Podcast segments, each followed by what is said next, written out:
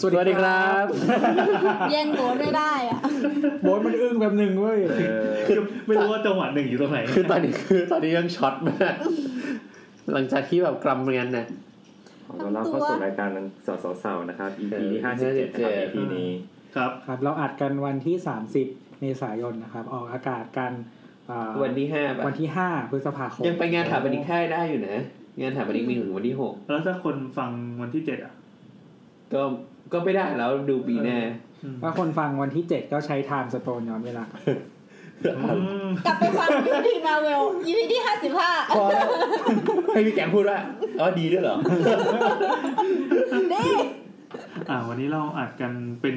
EP ต่อจาก EP ต่อไปนะครับอัดชั่วโมงนี้หนึ่งเนี่ยทางต่อ เราทำมาหลายทีแล้ว เออก็คืออ่ะเราอัด EP หน้าก่อน แล้วพอดึกๆครึ้มๆเสร็จปั๊บเราก็มาอัด EP ก่อนหน้า วันนี้มากันครบองค์นะครับ มีผมแอนครับ โบ๊ทครับ น้ำค่ะ ตัวครับ แนทค่ะ แก๊งครับ เย้วันนี้พี่ ข แกงกยับ ลับ มา มา ด้วยใช่ไหม เฮ้ย เสียงด้วย ยูพีในอนาคตเราไม่ได้แนะนำตัว เอ้ยเขารู้จักอยู่แล้ว เขารู้อยู่แล้ว หรอ ไม่ต้องแนะนำตัวหรอก ได้มั้ง EP หน้าเรายังไม่ได้แนะนำตัวเลย เออยูพี ไม่บอกชื่อรายการไม่บอกว่าอัดเมื่อไหร่ด้วย น้ำกำลังแปลงเป็นกาลี ไม่ใช่ เป็น ยังไง ไม่ต้องเอาเสียงแบบกาการี่ อ่ะช่างมันเลยครับ วันนี้เรามาได้เอพิโซดอะไรครับ การมีแก๊งนี่ดีว่ะ วันนี้เรามาด้วยอพิโซดอพิโซดเอ่อว่าด้วยเรื่องของเมืองจักรยาน มือจักรยาน เมืองจักรยานเลยเหรอ โอ้โหสุดยอดเลย มันมีความน่าสนใจยังไงครับทำไมคุณโบ๊ทถึงหยิบมาเล่าเนี่ยนี่คือเราต้องสรุปรวบยอดก่อนที่จะตัดเข้าเพลงอ่ะ ไม่รู้ว่ะ อ้าวค่ะ โอ้ยวะ เหมือนเหมือนเหมือน อะไรวะ เหมือนอยู่ดีๆอ่ะก็พี่แอนก็มาถามว่า เอ้ยตัวถามว่าเอาไอีเฮียทำอะไรดี เราก็คิดว่า โอ้ดูความใส่ใจของมันดิ เรา เรื่องแบบนี้เราแอบคุยกัน ไม่ ข้างหลั ไม่ ง แล้วเราก็คิดว่าเฮ้ยในหัวเราเคยฟังเรื่องแบบ อะไรมาบ้างที่เราน่าสนใจ อ๋อที่ประทับใจ แล้วก็ เราพยายามจะบิ้วคำให้มันดูใหญ่ ไม่แล้วมันก็มีคำคำหนึ่งขึ้นมาว่าโบโกตาโบโกตาโบโกตาโบโกตา มึงคนเดียวใช่ไหม ก็ในหัวกูไงโบโกตา ปกติมีมีคนที่พูดแบบหลอนๆอย่างนี้ปะ ไม่ หา มัน จิตแพทย์ครั้งสุด เนี่ย ท้ายเมื่อไหร่ ไม่พอพอตัวถามว่า EP อะไรดีสิ่งสิ่งที่คิดมาเราก็คิดแบบเอ้ยเอาเรื่องนี้ไหมเอาเรื่องนี้ไหมแต่ว่า เราอาทิตย์ที่ผ่านมาเราแบบอยากหน่วงมากไม่มีเวลาไปอ่าน เราต้องพบจิตแพทย์หกเดือนครั้งเนี่ยว้ เราเราก็เลยดูว่าเรามี สียง การ มัน ปรับ แว่วมาในหูเลยเหรอหูซ้าย ไม่ไม่ เคยเคยมีใครบอกให้ คือ มึงทำอะไรแปลกๆมั้างไห คือ ม สิ่งสิ่งที่มันคิดว่าขึ้นไปในหัวคือแบบโบโกตาคำว่าโบโกตาขึ้นมา เออ ก็แบบเออ นั่นคือไม่ได้นอนมากี่ชั่วโมง เฮ้ยเนอะเรานอนวันละสามสี่ชั่วโมงมาประมาณสามอาทิตย์ละแข่งกับพี่แกง โอ้น่าสงสาร เดี๋ยวนี้พี่นอนเยอะ เห็นไหมหน้า อันนี้ ตาเขาสดใส อาทิตย์หน้ามันก็จะนอนเยอะแล้วพี่อาทิตย์นี้ก็เออนั่นแหละก็เลย โบโกต้ามันก็ลอยว่าบเข้ามาในหัว ใช่พอโบโกตาลอยว่ามันก็เลยว่า เออ นี่อยู่มาสามสี่วันแล้วเนี่ยนอนเถิงเที่ยง ไม่ได้โคตรขิงกันเลย อ่ะแล้วไงต่อโบต้าแล้วไงต่อ นั่นแหละ แล้ว คูโบต้าคูโบต้า โบโกตา ซึ่งซึ่งโบโกตาเนี่ย ก็มันเป็น มันคืออะไร เป็นเมืองหนึ่งในประเทศโคลอมเบีย เมืองหลวง เมืองหลวง ซึ่งค่อนข้างมีชื่อ โค เสียง ลอมเบียใช่ป่ะ โคลอมเบีย โคลัมหรือโคลอม โคลัมเบีย โคลัม จริงๆมันอ่านออกเสียงเหมือนโคล มันมันตัวโอหรือตัว แต่ว่า มันจะมีมันจะมีคล้ายๆคือโคลอมโบ แต่ว่าโคลอมโบมันคือของ สีลังกา ศรีลังกา แต่อันนี่คือโคลัมเบีย แล้วโคลัมเบียพิกเจอร์ ก็เป็นที่เดียวกัน ไม่ไม่ ส ใช่ไม่ ตู ถึง แร ว่าก สตูโคแรกลัมโคโยตี้นะ ไม่ใช่คือที่มาของคำอ่ะคือคำเดียวกัน อ๋อ เออคือไอ้คำว่าโคลัมเบียเนี่ย มันเป็นเหมือนกับว่ามันมาจากชื่อคริสโตเฟอร์โคลัมบัส ถูกต้อง ก็คือ เย็น คือคือเป็นเขาเรียกว่าอะไรนะ กูเกิลสัน คือเป็นคนที่ที่ที่เราเครดิตว่าเป็นค แต่ น ไม่ได้เซิร์ชอะไรนะ คน นาง พบ พูดนะ คนพบทวีปนี้ใช่ไหม แล้วทีเนี้ยไอเราเห็นโคลัมเบียพิกเจอร์มีผู้หญิงคนหนึ่งใช่ปะ อ่ะ นั่นคือคริสโตเฟอร์โคลัมบัส ไม่ใช่ ใช่ คือเหมือนกับว่ามันเขาเรียกว่าอะไรอ่ะทำเหมือนเหมือนคล้ายๆพระสยามเทวาธิราชอ่ะ คือสร้าง personification ของของเทพที่แบบเหมือนปกป้อง หรือว่าเป็นอะไรแทน อืม แทนทวีปนี้อะไรอย่างเงี้ย อ๋อ เอเท เป็นอะไรตาอเมริกา เหมือนแบบ ทวาธิราช เหมือนยูโรป้าอะไรอย่างเงี้ย อ่า แต่ว่าที่ที่อเมริกาก็คือโคลัมเบียอะไรอย่าง อ๋อ งี้ ยูโรป้าเป็นเทพนะรู้ใช่ไหม เออยูโรป้าเป็นเทพขี่วัว ขี่วัวเพราะว่าซุดไปขโมยตัวนางมาโดยแปลงเป็นวัว แล้วก็ ไป ล่อ ขี่เหรอ ล่อมาทำเมีย เออให้ โดย ขี่ แปลง วัว โดยแปลงเป็นวัวด้วยนะ อืม อืม ก็เลยเกิดเป็นทวีปยุโรปขึ้นมา เดี๋ยวนะตอนที่ตอนที่ทำเมียนี่คือในร่างวัว ใช่ น่าจะเป็นร่างสุดละมั้ง เฮ้ยแต่ร่างวงก็ดูน่ากลัวเหมือนกันนะ เดี๋ยวดูแววตาอะไรวะ นั่นแหละครับอ่าตัดเขาเองเย่ ฮะ อะไรวะ เขาเรียกเขาเรียกว่าอะไรนะหนังโป๊ระหว่างคนกับสัตว์อะอินเตอร์คอร์สป่ะ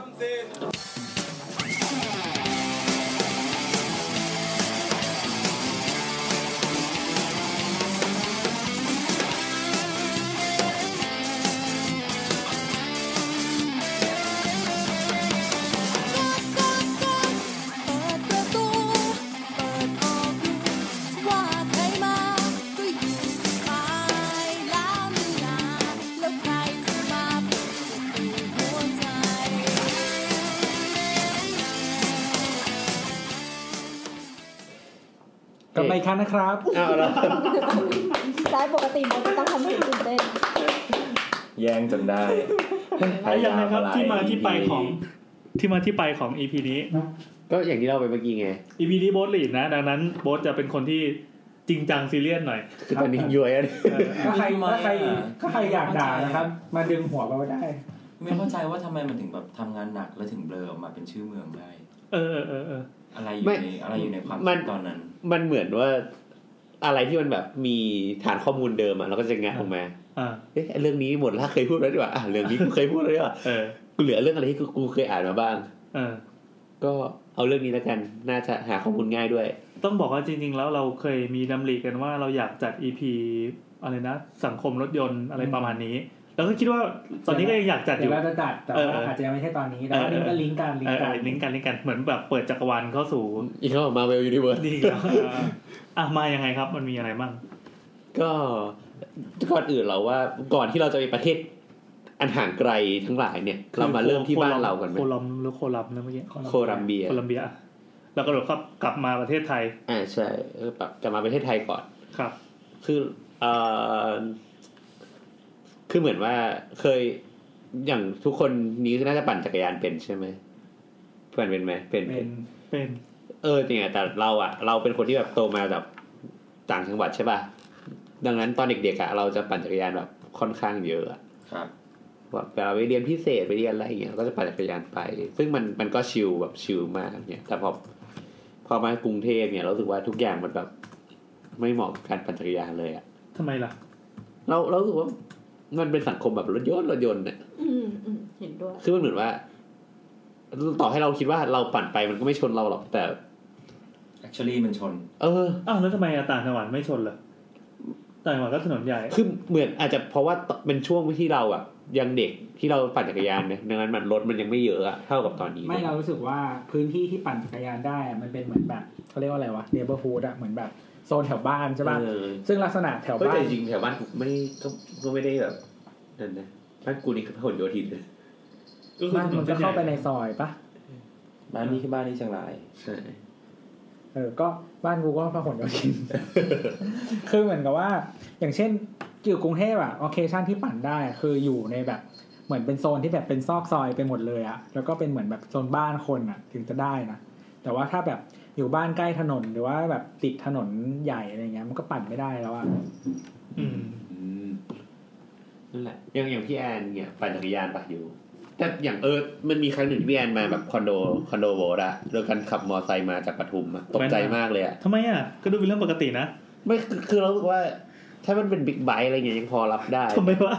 แต่แบบ ขี่ฟีโน่มันผิดตรงไหนวะ เออพี่แอนขี่ฟีโน่มาจากปทุมไม่แบบแล้วมันก็ไม่ได้ใกล้มากนะ มันก็ตั้งไหล มันแค่แค่สิบโลอะไรอย่างเงี้ยเองมั้ง เฮ้ย แต่ว่าสิบโลอ่ะ 10โลกรุงเทพน่ากลัวมากนะเว้ย เฮ้ยมัน แล้วมี โอ เพอร์ เค เซพชัน มั กับ สา ถ ย นนกรุงเทพได้แย่มาก มันโอเค อ้าวเหรอ คือถ้าเป็นไปได้อ่ะ อยากอยากจะให้แดดมันหายร้อนอย่างทุกวันเนี้ย แล้วเราก็สามารถปั่นมอไซค์ไปทั่วไม่ใช่ ปั่นจักร ปั่ ยาน น ปั่นไงพี่ ก็ขี่แว้นไปทั่วกรุงเทพได้อย่างสบาย เอางี้เอาเรื่องจักรยานก่อน คือจริงๆแล้วเป็นคนที่ที่อินกับจักรยานมากตั้งแต่เด็ก ถ้าใคร เป็น เคย แก๊งแบบโอเยโอเยโอเย ใช่ก็เราจะบอกเลย คือแฟนฉันนะ กระทืบ เท้าด้วยนะกระทืบเท้า อินมาก แฟนฉันน่ะตอนนั้นดูแล้วอินอินกว่าคนทั่วไปหลายเท่า เพราะว่าสถานที่ถ่ายทำแฟนฉันน่ะมันคือแถวบ้านที่เพชรบุรีด้วย หรอ แล้วก็โอ้ยอีฉากที่แจ็คมันกระโดดน้ำลงไปก็คือสถานที่ที่เดียวกับเราโดดน้ำดังนั้นเราจะอินมากขึ้นเป็นสิบเท่า แล้วเด็กๆเนี่ยก็จะเป็นแก๊งจักรยานเหมือนกัน ก็จะปั่นไม่มีอะไรทำคือเด็กต่างจังหวัดไง อือฮึ ก็ปั่นเข้าไร่เข้าสวนไปแต่แต่เราไม่ได้ไม่ได้ดูในเมืองอย่างนั้นนะในเมืองอย่างแฟนฉันนะคือในแฟนฉันไม่งในเมืองแล้วนะเราป่ากว่านั้น ปั่นลัดทุ่งลัดไล่ของคนนั้นคนนี้แล้วก็ไปเจอเฮ้ยเจอทางลัดใหม่เว้ยเป็นทางที่เราค้นพบเองอะไรเงี้ยแล้วก็หมาเหมือไม่งวิ่งตามไปหมดเลยอะไรเงี้ย อืม ปั่นจักรยานตั้งแต่เด็ก แล้วพอโตมาก็ยังรู้สึกว่า เออ เราเราก็ยังชอบอยู่ แต่ตัวเองก็ไม่ได้ชอบจักรยานในแนวที่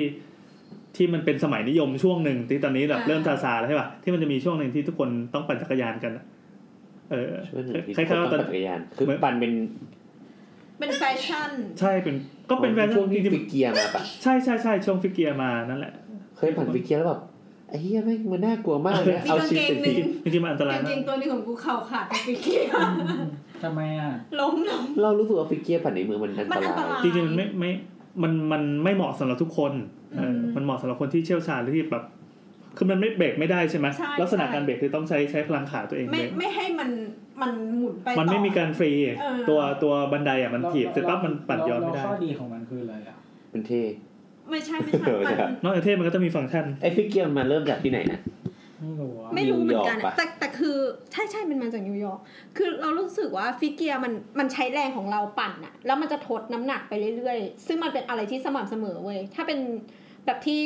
มีเกียร์อะไรอย่างเงี้ยมันมันมีการทดน้ำหนัก เพื่อลดในการปั่นระยะยาว แต่ฟิ ขึ้ ก น เกียร์ไม่มีเบรกปะ ไม่มีเบรก ไม่มีเบรก ก็คือเบรกวิธีเบรกก็คือหยุดอย่าให้เฟืองมัน ต้องฝืนมันอ่ะ ต้องฝืน เออ มันม เพื่ออะไรวะ ซึ่งอันนั้นนะกูไปคว่ำมาอยู่ที่ แล้วคือข้อดีมันคืออะไรอ่ะสรุป เออพี่แกงมันจะเคยปั่นอ่ะเคยปั่นปะ มันแค่เหมือนกับ ตัวมันสไตล์อ่ะ เท่อะแหละ คือเท่คืออยากไปแบบกูไปแบบ ความ เพียว เท่ ริส ขนาดนั้นอะ อะไรอย่างเงี้ย มันมินิมอลมากเลยนะจักรยาน แค่มินิมอลมากจนแบบไม่มีเอนจิเนียร์เข้ามาเกี่ยวข้อง วิ่งไป เฮ้ยจริง ๆ เราเข้าใจพอพอมันมาอยู่บ้านเราอ่ะความเท่มันเป็นฟังก์ชันหนึ่งที่สำคัญไง อืม ก็ใครๆก็อยากเท่ก็ก็ปั่นฟิกเกียร์กันตอนนั้น ส่วนตัวน้ำ ขายดีชิบหายเลยนั่นอะ ตอนนี้ก็ปั่นอยู่แต่ปั่นเป็น mountain bike ก็คือ ทุกวันนี้เลยใช่ไหม ทุกวันนี้ก็ยัง วันนี้ก็ยังปั่น ใช่ใช่ อ่า ปั่นไปทำงา แล้ว น ตอนนี้เอฟิกเกียเลิกฮิตยัง เลิกแล้ ไม่ ว มี แล้ คุ ว ณจ้าราคาตกไหมเหมือนตุ๊กตาลายอะไรอย่างงี้ปะ แล้วว่ายังมีคนกลุ่มหนึง ไม่ ที่ยัง ข ช นาด อบ นั้น อยู่ ไม่ใช่คือจักรยานมันเหมือน พอเปิดเสร็จปั๊บมันก็อ้าวจักรยานมันมันมีตัวตนอยู่จริง ทุกวันเนี้ยรถยนต์บนถนนก็รู้แล้วว่าอ๋อถนนแม่งมีจักรยานอยู่ด้วย ซึ่งเมื่อก่อนไม่เคยมีไง อืม ดังนั้นตอนนี้มันมันมันโอเค แล้วคนก็ยังซื้อปั่นกันอยู่เพียงแต่ว่ามันไม่ได้เป็นกระแสที่ทุกคนแบบหันไปยี่สิบคนไม่ปั่นสักสิบแปดคนอะไร แต่ เงี้ย เดี๋ยวนี้จักรยานมันคือเทรนด์ของคนมีตังค์ปะอ่ะ ไม่กูไม่มีตังค์ เดี๋ยวก่อนเอาทีละเรื่องหรือทีละเรื่อง อืม ก็คือ มันก็มีหลายเซกเมนต์ไง อย่างอย่างน้ำอะ อ่าน้ำ ปั่น mountain bike เพราะว่าก่อนหน้าเนี้ยตอนซื้อจักรยานอะทำงานอยู่ที่ชลบุรี แล้วมันมีพื้นที่เยอะมาก แล้วเป็นพื้นที่ส่วนใหญ่อะเป็นแบบ ริ เป็ ม น หาดริมหาด ริมหาด แล้วก็แบบบางทีปั่นปั่นๆไป มันก็เป็นเนินขึ้นไปคือมันมัน นะเมื่อปั่นไปลองเลิฟเวอร์บอย เฮียแม่งตอนนั้นกล้ามขึ้นมากเลยอะ ปั่นมาละแบบสิบโลอะไรอย่างเงี้ย คือก็ก็เลยซื้อใช้ตัวนี้ แต่ว่าพอย้ายกลับมาทำงานที่กรุงเทพอะก็ยังเอาตัวเนี้ยขึ้นมาอยู่ คือลักษณะของไอ้ตัว mountain bike อะล้อมันจะใหญ่ แล้วก็มีดอกยางเยอะเอ่อตัวโครงใหญ่อะไรอย่างเงี้ย แล้วก็ใช้แบบมีเบรกเพราะว่าสิ่งที่น่ากลัวที่สุดของการปราบปราบนักปั่นอะของกรุงเทพอะคือ เสียงฟ้าร้องข้างนอกละหมากลัว คือตัวท่อกทมอะ ทำไมอ่ะ ใน ไอ้ที่เป็นซี่ซี่ๆปะ ใช่ที่เป็นไอซีซีแล้วมันมีรูอ่ะ อ่า อันนั้นอ่ะ คือแบบพวกคนที่เล่นล้อเล็กๆอะแม่งลงไปแล้วมันล็อกล้ออะ ใช่ อืมอืมอืมเหมือน เห็น ไอ้เนี่ยเหมือนเหมือนทางเลื่อนทางลงจากโลตัสอะเวลาเอารถเข็นเข้ามาปั๊บลงล้อเสียบแฟลชพอดีแล้วอยู่กับที่ นั่นแหละความ แล้วแม่งล้อหน้าล้อหน้าอยู่กับที่ แต่ล้อหลังยังไปต่อด้วย ใช่ แรงเฉอย แล้วความน่ากลัวคือขนาดไอ้ล้อที่มันหยุดอย่างนั้นอะ อ่า ขนาดน้ำปั่นเมาเทนไบน้ำยังเคยล้มเพราะอันนี้เลย ไอ้ไอ้ท่อของกรุงเทพอะเพราะว่าพอท่อเราอะ มันเป็นในแนวเดียวกันกับถนนไง แนวเดียวกันถนนไม่พอนะตรงขอบขอบๆอะมันเป็นแบบหลุมลงไปอะ ไป อ๋อ เป็นหลุม เป็นช่องช่องว่างระหว่างตรงปูนซีเมนต์กับ ใช่ ตรงที่เป็นเหล็ก เป็นหลุม โครงก แบบที่แบบไม่ได้รับการออกแบบว่าเป็นหลุมจากการ อ่า เออร์เลอร์ของการทำงาน อ่าอ่าอ่า ลงไปปุ๊บล้มเคยล้มเหมือนกันในกรุงเทพอะ อืม เราล้มไปคนน่ากลัวเลยเพราะว่ารถตามหลังมาจะซ้ำ เชี่ย เออล้มแล้วกูต้องแบบกิ้งตัวแบบทิ้งจักรยานเลยแล้วแบบเข้าข้างทางแบบ คิด ตั้ เท่าง ส นั้น ติ คิดเท่านั้นเป็นจีจ้า เอ้ยจริง ๆ คือกูก็ล้มหลายรอบว่าแต่กูต้องแบบยืนให้ได้อะล้มแล้วอย่านอนอะล้มแล้วแบบยืน นึกภาพว่าเสี้ยววินาทีนั้นอะน้ำกระโดดขึ้นมาปั๊บแล้วก็แบบยิบรีบยืนอยู่บนฟุตบาทใช่ป่ะ เออเอ แล้ อ ว ต้องรีบ คันหลัง ยืน ก็วิ่งมาจักรยานแบบแหลกสลาย ยังไม่ถึงจักรยานก็อยู่ แล้วน้ำก็โทรไปหาพ่อฟ้องพ่อ ซื้อจักรยาน หน่อย ฟ้องพ่อเป็นคอนเซ็ปต์ พ่อบอกว่าจะทำอะไรอย่าใช้อารมณ์ เออพ่อบอกว่าอย่าใช้อารมณ์ เป็นผู้ใหญ่แล้วไม่ใช่เด็ก เอาต่อ เออเอออย่างอย่าง อันนี้คือกำลังไล่ถามด้วยว่ามีประสบการณ์ส่วนตัวเกี่ยวกับจักรยานยังไง เพ บ้า ราะ ง เมื่อกี้ อ่ะ ตอนเกิดมาเนี่ย มีตอนที่แนนบอกว่าที่มหาลัยไง เอาเขาไม่โยนโจทย์ โยน ให้ด้วย ที่ว่าทำไมทำอย่างเงี้ย เอาก็เราว่าน่าสนใจดี ไม่โยนเราว่านะน่าสนใจดี ชม เห็นแนนแนนพูดเรื่องมหาลัยเป็นยังไงนะมหาลัย มหาลัย เพ อะ ราะว่าเราเข้าเข้าใจว่านี่น่าจะเป็นประสบการณ์โดยตรงของแนทป่ะ ใช่ประมาณปี 2009 หรือ 2010 เนี่ย อ่ะรีวิวอายุแล้วครับ เออ ก็บอกไปเลยไม่เห็นเป็นไรเลย บอกอะไร ก็บอกอยู่นี่ไง บอกพี่พอสองไง บอกมหาลัยไปเลย เออที่ที่เกษตรอะตอน เออ เมื่อก่อนอะเขาจะเป็นถนถนนมันก็จะสวนกันได้นึกออกปะเพราะฉะนั้นถ้าคุณขับเลย คุณก็แค่ไปยูเทิร์นกลับมานิดเดียวนึกออกไหมเพื่อที่จะเข้าไปจอดตรงนี้หรืออะไรเงี้ย ซึ่งที่จอดรถมันอะก็มีจำกัด ก็คือมันมีเปอร์เซ็นต์สูงที่จะแบบ เออฉันวนจอดแถวคณะเนี้ยไม่มีแล้วไปดูคณะข้างเคียง แล้วก็ไม่มีที่จอดอีก ก็จะวนกลับมาคณะตัวเองเพื่อมาดูอีกรอบใช่ปะแต่ทีเนี้ยอยู่ๆไอ้ถนนที่เคยมีสองเลนอะ ก็หายไปเลยเลนหนึ่ง เพราะว่าเอามาทำเป็นเลนจักรยาน แล้วทั้งมหาลัยอ่ะ ก็เลยกลายเป็นวันเว อืม คือเส้นทางการจราจรทั้งหมดวันเวย์หมดเลย อ๋อมัน ใช่ รอบนอกจะเป็นวิ่งสวนกันได้ แต่วิ่งเข้าเส้นข้างในอ่ะจะให้แค่วันเว อ่าอ่าอ่า คือแนทอะเรียนอยู่ในคณะที่มันอยู่ข้างในใจกลางมหาลัยนิดนึง อืม ดังนั้นอะพอเวลาจะเข้าไปในคณะในมหาลัยอ่ะ ก็ต้องแบบอ้อม แล้วก็เข้ามาข้างใน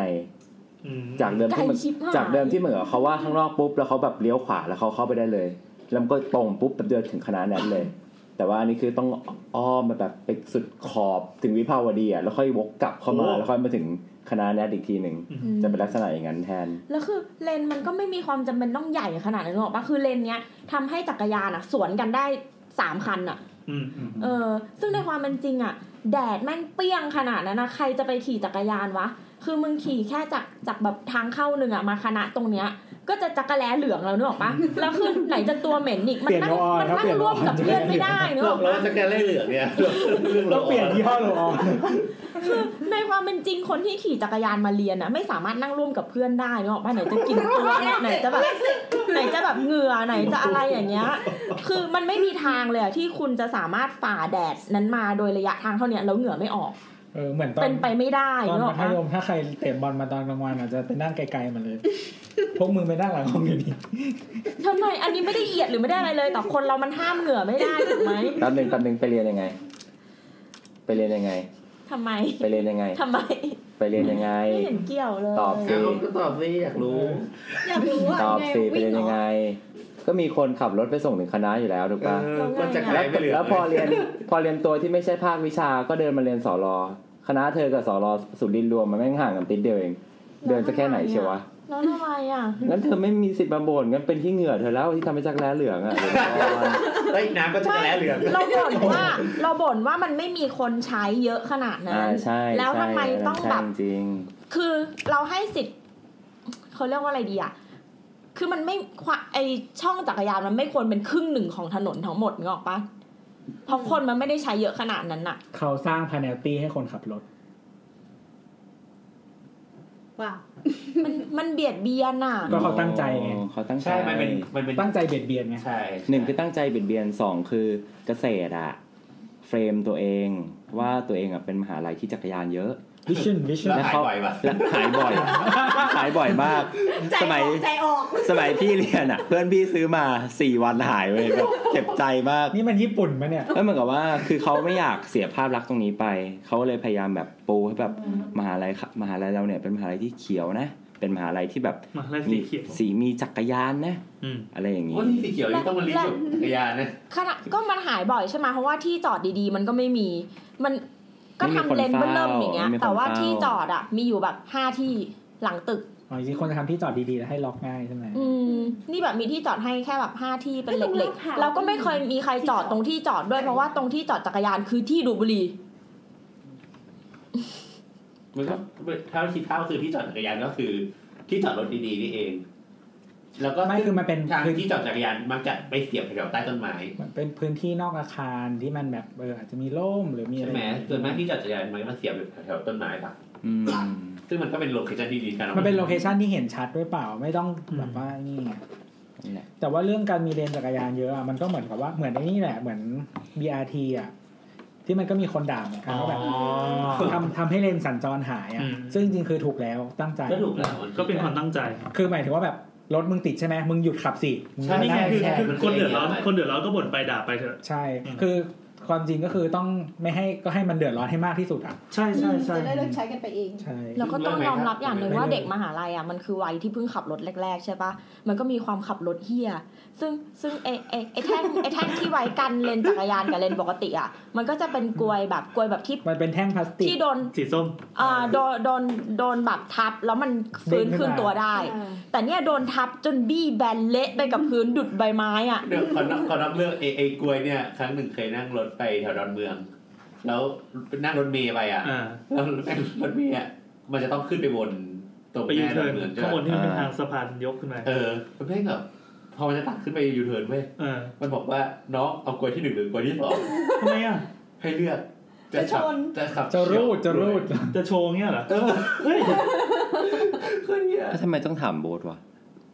ก็บน ข้างคน บ ขับ นจะลงแล้วไงบนคือยูเทิร์นกลับมาบนจะลงไง แล้วไง เขา แล้วไง เข้าใจเสร็จ เราก็เลยบอกว่าอ่ะน้องอ่ะเลือกมาเลยกลวยหนึ่งหรือกลวยสอง อารมณ์ดีจัง เอาพี่กลวยหนึ่งไปเลย แต่ โอ้ แต่เรื่องขับรถเฮี้ยเนี่ยอันนี้เป็นประจักษ์พยานตอนนั้นเราเรียนสอรอใหม่สุดอะ อ่าสลอซี เออของยุคนั้น แล้วมันมองจากตึกอะ่ะ มันจะเห็นที่จอดรถที่มันเป็นสามสามแถวอะ่ะนึกออกปะที่มันต้องเข็นแบบเข็นยึกยึกๆออกมา เออ มันจอดซ้อนซ้อนแล้วซ้อนอีกซ้อนนึกออก ส ปะ อรอมันคือตรงไหนวะ สุรินทร์รวมเกษตรพี่ ไม่ไม่อยู่ตรงไหนในมหาลัย จะอยู่ตรง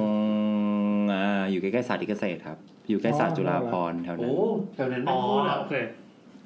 คือเขาเหมือนแบบเขาเขาจอดอย่างเงี้ยนึกออกปะแล้วอันเนี้ยเต็มแล้ว แล้วก็มีรถมาอีกขนาดอีก จอดต่อตูด จอ กั ด น เออซึ่งเวลาเข็นอ่ะมันก็ต้องเข็นอันเนี้ย เหมือนพี่แกงเหรอ ออกไปให้พ้น อันนี้ถึงจะออกได้นึกออกไหม เออใช่ใช่ใช่ใช่ เออแต่แต่อีเนี่ยเหมือนเข็นอะเข็นเข็นแล้วคือ มันเรียงยาวเป็นตับเนื้อออกปะ ก็คือ ไอ้ นอกจากเลนซ้ายจะแน่นแล้วไม่มีให้ที่ให้ขยับไอเลนที่สองที่มาจอดซ้อนก็แน่นด้วย ใช่ อ่ะ แล้วคือเขาเข็นอะแล้วช่องว่างมันอะคือมันติดติดติดติดกันหมดทั้งพืชเนาะมันไม่มีคนเหลือช่องว่างไว้ให้ มันก็เหลือช่องเหมือนแบบ ไม่พอหรอกที่อีเนี่ยจะออก อ่า และอีเนี่ยก็เสือกเป็นมือใหม่เนื้อออกปะ อืม แล้วมันก็ถอยหลายทีมากจึบ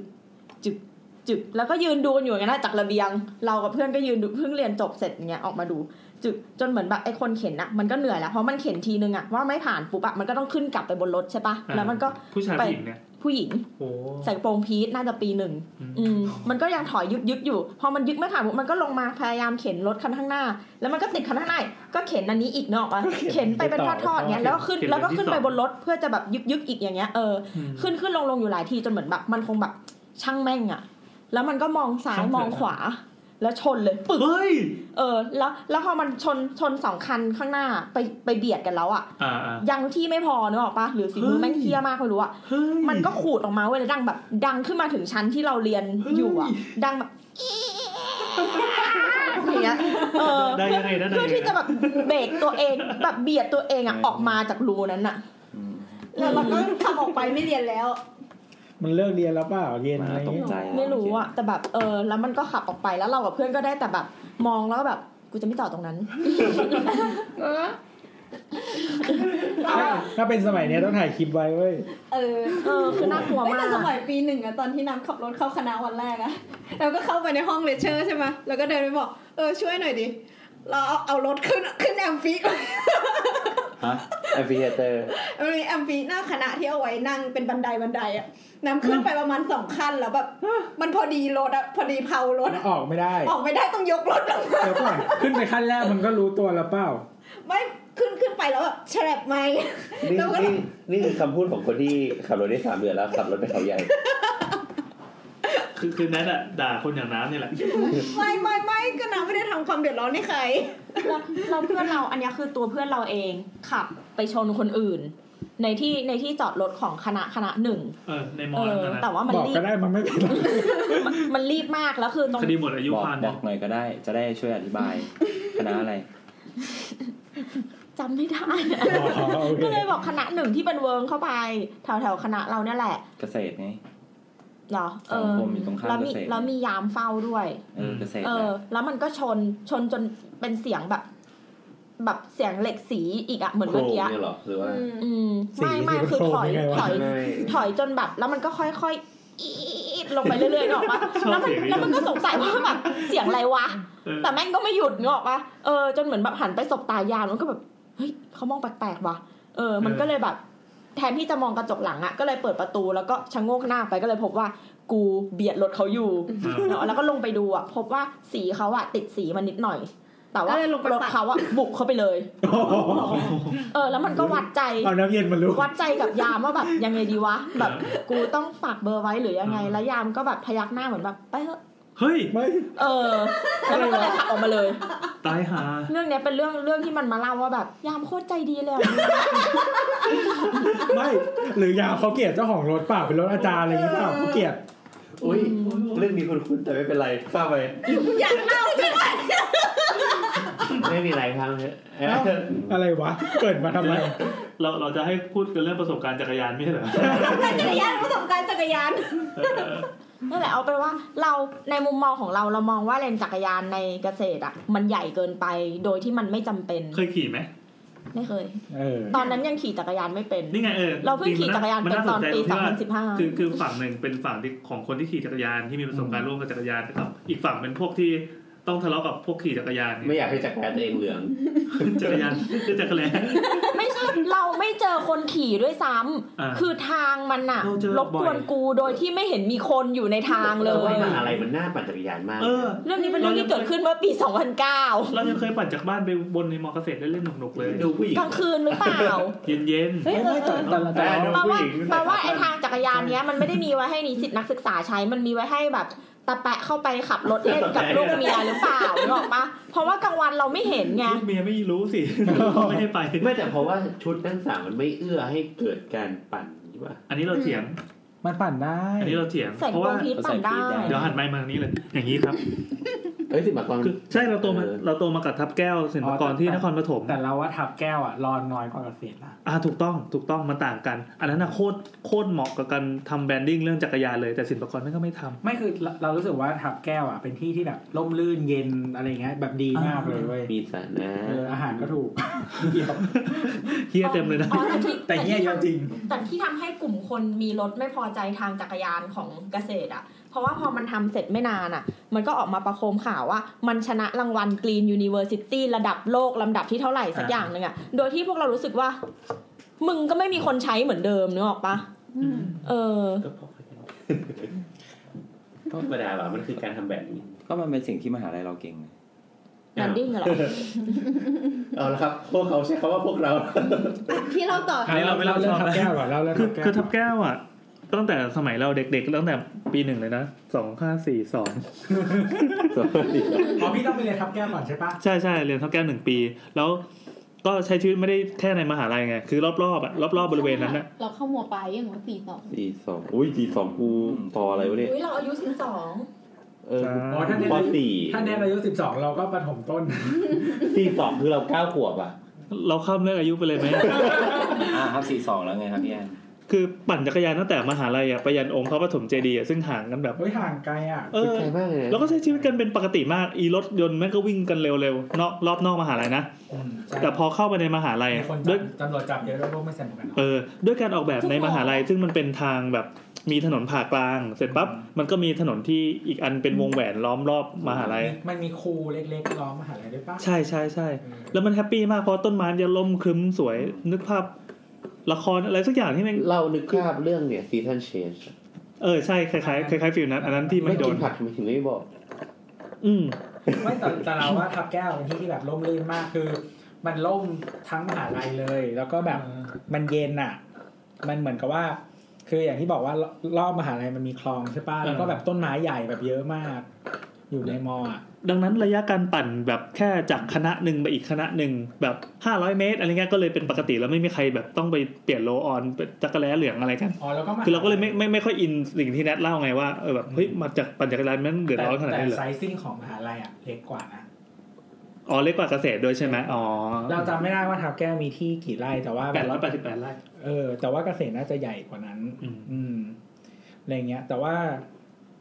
อ่ะเราเราเล่าของเราแล้วกัน เออ ที่ เอาเลย เป็นที่คือมหาลัยเรามีสองแคมปัสใช่ไหม ครับ คือปกติเราจะเรียนที่ อันนี้อันนี้มหาลัยอะไรครับ ธรรมศาสตร์ครับ ครับ ก็อยู่ข้างๆวังท่าพระคือปกติเราอยู่ที่ท่าประจันทร์ก็คือ อ่า ข้างๆวังท่าพระนั่นแหละ ก็ท่าประจันทร์ก็คงไม่มีใครปั่นจักรยานอยู่แล้ว โอ้ยเอาเอาแค่รถเขาอะเขาเขาออกออกแค่ท่ากันเนอะ คือจริงๆที่ท่าประจันทร์อ่ะ มันมันที่ประมาณยี่สิบสี่ไร่ เออ อืมวังท่าพระไม่ถึงไม่ถึงสิบไร่มั้ง โอ้ยเล็กอะ เออ ซึ่งอียี่สิบสี่ไร่เล็กกว่าโรงเรียนเรา สี่ไร่ นะ เห รอ เออเล็กกว่าโรงเรียนมัธยมเราอีก จริง เออไม่คือโรงเรียนมัธยมเราแปดสิบเอ็ดไร่ไง เฮ้ยจริงเหรอ อืม อันนี้รวมปทุมวันด้วยปะ รวมปทุมวันด้วย อ่า เออ อ่าๆต่อ เพราะว่าปทุมวันตั้งในที่โรงเรียน ซึ่งตั้งที่ในที่จุฬาอีกที ครับ โอเคครับต่อครับ นั่นแหละ แล้วก็หมายถึงว่าทีเนี้ยคือที่ท่าประจำก็ไม่มีอยู่แล้วแหละ แต่ว่ารอบๆมหาลัยอ่ะ มันจะมีเลนจักรยานเว้ย เออ คือในรัตนโกสินทร์ชั้นในตรงนั้นอ่ะมีเลนจักรยานหมด อ๋ เล อย ใช่ใช่ใช่ ที่จะทาสีเขียวไว้แล้วก็มีเสากั้น ใช่ใช่ใช่ มีมานานแล้วเหรอ มีเซกเว มีช่วงช่วงที่เราเรียนพอดี อ๋ออ๋อ เออ ใช่ไหมที่มีเซกเวย์ตามเที่ยว ใช่ใช่มีเซกเวย์ให้แบบเหมือนให้เช่าอะไรเงี้ยแล้วก็มีตำรวจขี่เซกเวย์ โอ้ดูดีดูดี เออซึ่งอีที่ตรงนั้นอ่ะ เป็นที่จอดรถเข็นขายของ ใช่ ไม่มีคนปั่นจักรยาน คือไม่รู้ว่ามันไม่มีคน ไม่รู้ว่าอันไหนเกิดก่อนกันอะมันไก่กับไข่นิดนึงว่า มีคนมาใช้ที่เป็นรถเข็นขายของ จนทำให้คนปั่นจักรยานไม่ได้ หรือว่ามันไม่มีคนปั่นจักรยานก่อน มันก็เลยมีคนมาเข็นขายของได้ อืม เอออะไรอย่างเงี้ย ส่วนที่รังสิตอ่ะ จริงๆรังสิตอ่ะ เราว่าตั้งแต่เราไปมาหลายมหาลัยอ่ะ เป็นมหาลัยที่ร้อนที่สุด แต่มันก็ดูเหมือนต้นไม้เยอะนะ แต่มันร้อนอ่ะ ต้นไม้เยอะจริงแต่ร้อน แต่มันคือสหาราไซน์ เออคือเราเราไม่รู้ว่าทำคือเราอ่ะ คือมันมีช่วงหนึ่งที่เราไป ไปอยู่ที่ทับแก้วบ่อยอะไรเลย ติดผู้ชาย เอ๊ะไปทำไมเนาะ เออมีตอนนั้นมีแฟนแล้วก็ไปอยู่หอที่ทับแก้ว อ๋อ ซึ่งจริง ๆ แล้วอ่ะนั่งรถจากทับแก้วอ่ะ มาสินปกรวางท่าพระอะ อ่า แล้วก็เราก็ไปเรียนที่ท่าพระจันทร์ใช่ไหม อ่า เร็วกว่าเราอยู่บ้านแล้วไปเรียนที่มหาลัย เออว่ะเออดีว่ะ คือจากนครปฐมมานั่งรถตู้มามันประมาณ 40 นาทีเอง อืม แต่ว่าจากบ้านเราอ่ะถ้านั่งรถเมย์ไปถึงท่าพระจันทร์อ่ะชั่วโมงครึ่ง โอ้ เออ เพราะมันสวนปะเอ้ยมันก็ไม่ได้สวนนี่ คือมันมันมีทางที่เร็ว แต่ว่าปกติทางที่รถเมย์แบบไม่ต้องต่ออ่ะมันจะเป็นทางติดรถติดหมดเลยเออนั่นแหละนี่แหละกลับมาก็คือที่รังสิตอ่ะเรารู้สึกว่ามันร้อนมาก แต่ก็มีเห็นคนปั่นจักรยานบ้างนะ อืมอืม ทั้ง ตอนกลางวันก็มี แล้วก็ตอนเย็นตอนกลางคืนอะไรอย่างเงี้ยก็มีคนปั่นจักรยานอยู่ พอสมควรนะ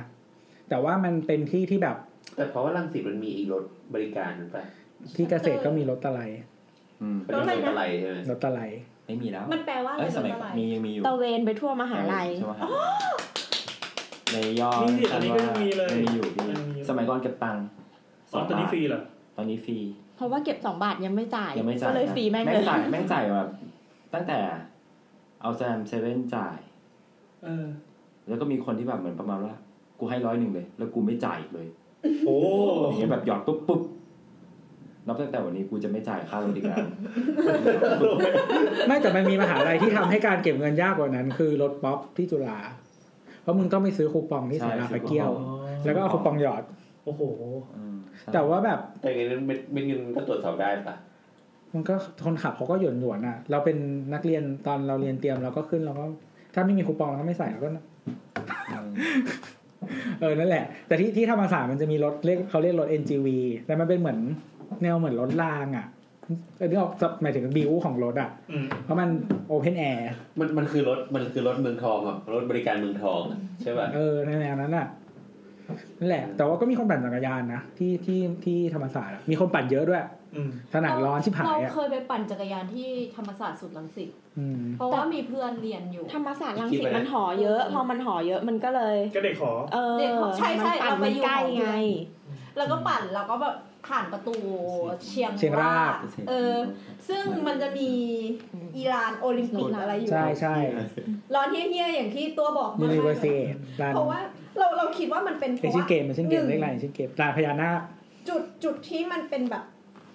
เขาเคลียร์เป็นสำหรับการทำกิจกรรมอ่ะมันเป็น อืม ลานกว้างอ่ะซึ่งแบบไม่ได้เป็นหญ้าไม่ได้เป็นอะไรเลยอะพวกอย่างเงี้ยมั มัน น จะ คือ สำหรั ดา บ ดใช่ไหม เออ มันคือคอนกรีตที่เป็นดาดดาด ใช่ พื้นใหญ่ๆที่รับความร้อนเต็ม มันมันจะสาดหนึ่งคือมันจะสาดความร้อนกลับเข้ามาทั่วโล ๆสอก ง ทุกค คื รั้ง อ ส พ อ อง มัน เก็บความร้อน มันปล่อยความร้อนออกมาลมที่มันพัดเข้ามา ก็ร้อนเป็นลมร้อน แต่คือเรารู้สึกว่าอยู่โซนไหนในมหาลัยแม่งก็ร้อนเว้ย อืม คือโซนแบบ มันจะมีโซนตึกคณะวิทย์อ่ะมันจะมีแบบบลสามบลสี่อะไรเงี้ย จะเป็นโซนที่ต้นไม้เยอะมาก มีคลองข้างหน้าด้วย เออ อืม แบบ อ่า ก็ร้อน ต้นไม้เยอะ แต่ก็ร้อนเราก็งง ก็ร้อนชิบ เหมืกั หาย ร้อนแบบเราเดินผ่านตรงนั้นเราจะตายอ่ะแบบร้อนแบบไม่ไหวแล้วไอ้เหี้ยนึกว่าเดินในทะเลทราย คือตอนเราเรียนอ่ะ เรา คือเขาเรียกว่าอะไรอ่ะตอนเราเราเลือกไปก่อนใช่ไหมว่าเราจะเรียนหลักสูตรไหน มันก็จะเป็นการบอกแหละว่าเราจะเรียนที่แคมปัสไหน อืม เออ แล้วเราแต่เราก็คิดว่าแบบ คิดในใจว่าเอ้ยอยู่แต่อยู่ท่าพระจันทร์อะมันรู้สึกมันไม่มีแบบชีวิตมหาลัยอ่ะแล้วก็แล้วก็ซึ่งจริงๆคณะเรามันย้ายได้ ย้ายไปเรียนอีกหลักสูตรหนึ่งได้ ถ้าคะแนนถึงอะไรเงี้ยเออ แล้วทีนี้เราก็คิดว่าเออหรือย้ายไปเรียนรังสิตดีอะไรเงี้ยแล้วก็แบบเหมือนช่วงตอนก่อนเปิดเทอมมันก็จะมีกิจกรรมของโต๊ะที่ที่คณะจะแบ่งเป็นโต๊ะแล้วก็รับน้องเป็นโต๊ะอะไรเงี้ย ก็มีกิจกรรมที่รังสิตแหละอะไรเงี้ย แล้วทีนี้แบบเออเป็นคณะที่มีโซตัส เขาเรียกพบเพื่อน คือเหมือนมีคนบอกว่าแบบที่มาที่ธรรมศาสตร์ไม่มีโซตัสแต่ก็มีคณะเรานี่แหละที่มี นั่นแหละ แล้วก็เหมือนแบบ ไปอยู่รังสิตแล้วเราก็รู้สึกว่า อืม ที่เนี่ย เป็นที่ที่ไม่เหมาะกับการมีชีวิตอยู่ กูไม่อยู่ ด้วยความที่คะแนนถึงก็เลยย้าย ไม่ได้ย้ายเราเลือก เราเลือกอันที่ละที่ท่าพระจันทร์อะคะแนนสูงกว่า เราเลือกอันนั้นเพราะคะแนนมันสูงกว่า อืม แต่ว่าเราย้ายไปหลักสูตรไหนก็ได้ เพราะคะแนนถึงทั้งหมด เพราะคะแนนถึงทั้งหมด เล่าถึงโมขอดิตอนสมัยเรียนมึงได้ไปปั่นจักรยานไหมน่ะ ปั่นบ้างปั่นแบบ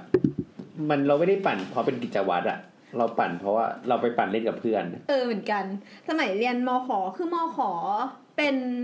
ถนนดี แล้วก็ไม่ได้มีรถเยอะขนาดนั้นคือมันเยอะอยู่ตอนเฉพาะช่วงกลางวัน ส่วนใหญ่ที่พวกเราอะไปปั่นกันเนี่ยมันเป็น ตอนกลางคืน ไม่แต่แต่แต่คิดว่าจริง ๆ แล้วเหมือนตอนปีหนึ่งจนถึงปีห้าก็รู้สึกว่าปริมาณรถมันมันเพิ่มขึ้นแบบ เพิ่มขึ้น ด้วยแบบความเร็วแบบ เยอะ มา ค่อน ก ข้างเยอะเลยนะ อืม แค่แบบไม่กี่ปีอะไรเงี้ยเพราะว่าตอนปีหนึ่งปีสองยังสามารถแบบปั่นจักรยานแบบชิวๆได้เลยอะแล้วพอพอปีห้าเนี่ยโหแบบ ปั่นแข่งกับรถเลย เออรถแบบรถแล้วมันคือในมอมัน มันถนนมันตรงอะ่ะ โอเค มันจะมีเขาเรียกอะไรอะ่ะมีตัวหนอนบ้างมีอะไรบ้างอะ่ะ แต่ก็เขาไม่สามารถลดความเร็วรถได้ ๆแล้วก็แบบว่า เราหนามาเป็นคนปั่นจักรยาน แบบปั่นจากคณะอะไรเงี้ย ปั่นจากคณะกับหอกับอะไรเงี้ยกับบ้านเช่า แล้วจักรยานน้ำนะ ไม่ออกไหมจากอะไรนะ เหงาดิ จักรยานน้ำไม่เยี่ยม มันคือจักรยานเด็กอะ่ะเด็ก ปั่น แบ จัก บ รยานคันเล็กไง ที่มันถอดล้อออกเนี่ยหรอ ไม่ไม่ไม่ เบียเอ็ก มัน ป่ะ มันมันไซส์มันไซส์แบบ เป็นจั เท่าก ร นี้ ยานไม่ ที่ สู ดอก ง ไหมจักรยานเล็กๆหน่อย มด อะ แล้ว อ่าอ่า เออน้ำปั่นอย่างเงี้ย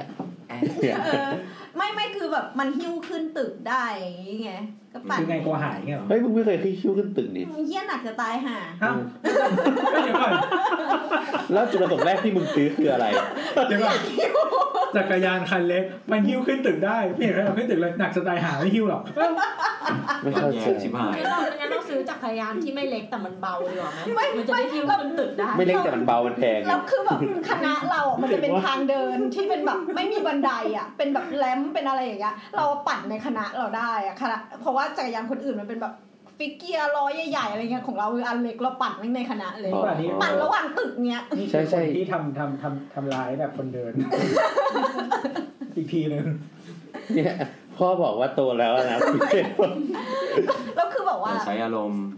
เราอาจจะปั่นตอนประมาณตีสามเพราะว่าอากาศมันเย็น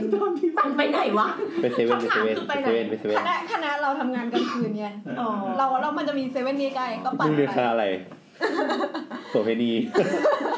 แล้วก็แบบว่า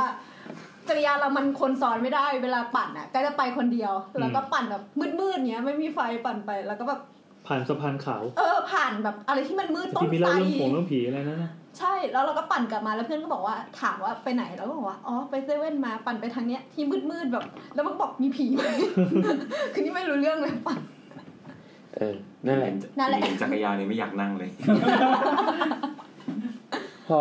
พอพูดเอ๊ะเป็นไร ของที่ อ๋อตกใจ อ๋ออ่ะจะเสริมนิดนึงว่าตอนนี้ทับแก้วก็จำนวนจักรยานแทบจะสูญพันธุ์ละ จริงเหรอ จริงเหรอเมื่อก่อน อันนี้ เค เป็ ย น เห็นเยอะนะ ตอนนี้เป็นเรื่องน่าเสียดายคือเมื่อก่อนอะพอเข้าประตูรั้วมหาลัยปั๊บจะมีจักรยานแบบสามพันคันจอด เออ เป็ เมื่อนสุ ก่อน สานจัก เค ร ย ยาน ไปเคยไปแล้วรู้สึกว่า Amazing มากที่เห็นว่านักศึกษาเขาปั่นเยอะขนาด ตอนเนี้ยแผงนั้นหายไปหมดแล้ว คือเลยจักรยานยนต์ตัวเฮียกินไปแล้ว ไม่ใช่เลยคือเขาก็เปลี่ยน มอไซค์ มาขี่มอเตอร์ไซค์บ้างขับรถยนต์บ้างเพ่อหอมหอนอกมันผุดขึ้นกลายเป็นแบบมหานครรอบมหาลัยแล้ว อ๋อ แต่มันมีที่ไม่มีที่จอดรถป่ะพี่ถ้าขี่รถถ้าขับรถยนต์อะ ค่อนข้างจะไม่มี แต่ตอนไปตอนขับไปก็ยังมียังพอมีอยู่นะแต่ อ๋อแต่ แต่ว่าเวลาเรียนก็น่าจะ แต่ที่ธรรมศาสตร์รังสิตอ่ะเป็นที่ที่ขับรถยนต์ไปได้เว้ย แต่ไม่แต่ว่าทับแก้วถ้ามองภาพใหญ่อะเพราะว่าตัวของเมือง กับตัวของมหาลัยมันห่างกันปะดังนั้นการมีรถ โนไม่ห่าง ไม่ นะ ไม่หา อย่างแบบไปเซ็นทรัล น่าจะเป็นแบบตาม เดี๋ ไล ยวก่อ ฟ์ น สไตล์เวลาเราอยู่ เซนทรันมันอยู่คนละอำเภอ เออเหรอ ทับแก้วอ่ะมันอยู่อำเภอเมือง เซนทรันมันอยู่สารยา ไม่ไม่หมายถึง มัน ว่า มาคนละเมืองคนละก้อน แต่แบ กับ น ถ้าเด็กศิลปากรเนี่ยก็จะไปเที่ยวเนี่ยเซ็นท จะ รัล ไป บิ๊กบิ๊ก ซี ซีโลตัสอะไรอย่างงี้ ไปบิ๊กซี เออนั่นนะต้องรถยนต์ ไม่แย่ อืม ไม่ก็มอไซค์ไป อืมดังนั้น ไกลไหมอะ ปั่นจักรยานมันเลยแบบ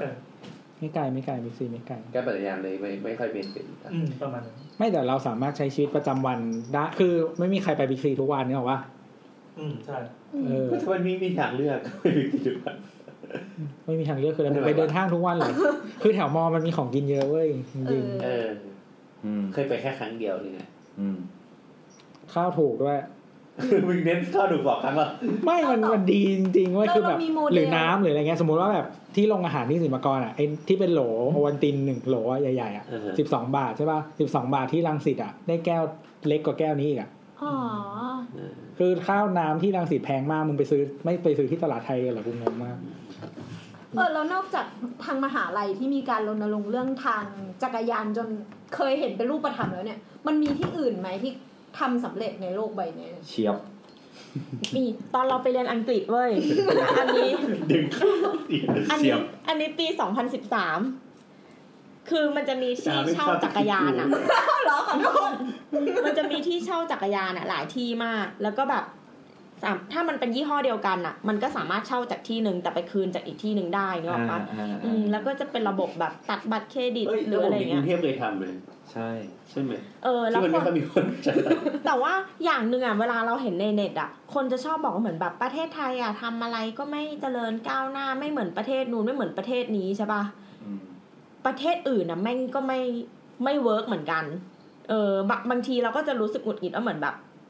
เอาไปเทียบว่าประเทศไทยอ่ะสู้อังกฤษไม่ได้หรืออังกฤษแม่งก็มีความชีฉ่ำเฮงเว้ยซึ่งหนึ่งหนึ่งในชีฉ่ำเฮง อังกฤษนี่แบบจักรยานหายเยอะมากเลย เชียงแชมป์ ใช่ซึ่ง สำเพ็งก็อะไร คืออะไรอ่ะ ภาษาจีนเหรอ ก็เคยอ่ะ ไม่รู้อ่ะ จะจีนปะ เฮ้ยเราไม่เคยฟัง เหมยเหมยซีโฮนต้าเซียน ในเรื่องจักรยานหายจริงๆอ่ะที่ญี่ปุ่นอ่ะของทุกอย่างไม่หายทุกคนเข้าใจเพอร์เซพชันนี้ใช่ป่ะของทุกอย่างไม่หายยกเว้นจักรยานเลย กับร่ม เออ กับร่ม แต่ล่มเขาลืมเองมันหายเพราะเขาลืมเอง ไม่ร่มมีมันถูกมาก ไม่คือของ ต้ใช้ทิ้ง คือไอของบางอย่างอ่ะ หมายถึงว่าสมมติกระเป๋าตังค์อ่ะเราลืมทิ้งไว้ใช่ป่ะปกติมันก็จะไม่มีใครเอาไปเลยแต่จักรยานอ่ะ มีคนเอาไป ยืมเปล่า สองอย่างที่ญี่ปุ่นจักรยานกับร่ม เออมันเป็นของที่หายเว้ยแต่ว่ากระเป๋าตังค์มึงไม่หายนะแต่จักรยานมึงอะหาย อืมอ่าแนทต่อ อ๋อ ลืม ก็ไอ้ระบบเนี้ยแหละ ซึ่งเราก็ไม่รู้ว่ามันมันมีอะไรบ้าง แต่บางยี่ห้อมันมีที่หยอดเหรียญด้วย เออ ซึ่งเขาก็เขาก็คงมีที่ติดบัตรอะไรสักอย่างหนึ่งที่เป็นหลักฐานหรือเปล่า อ่ะ คือมันควรจะเราคิดเองนะเพราะเราไม่เคยใช้ แต่เราคิดเองว่ามันน่าจะแบบครอบคลุมนึกออกปะแต่ว่ามันจะมีรุ่นที่เป็นบัตรเครดิต อันเนี้ยคือแน่นอนว่า เสียบบัตรไปเลยเหรอ อืม คือตัวจักรยานมีที่อ่าน ไม่ ไอตัวที่มัน หัวเราะ ปล่อยจักรยานออกมา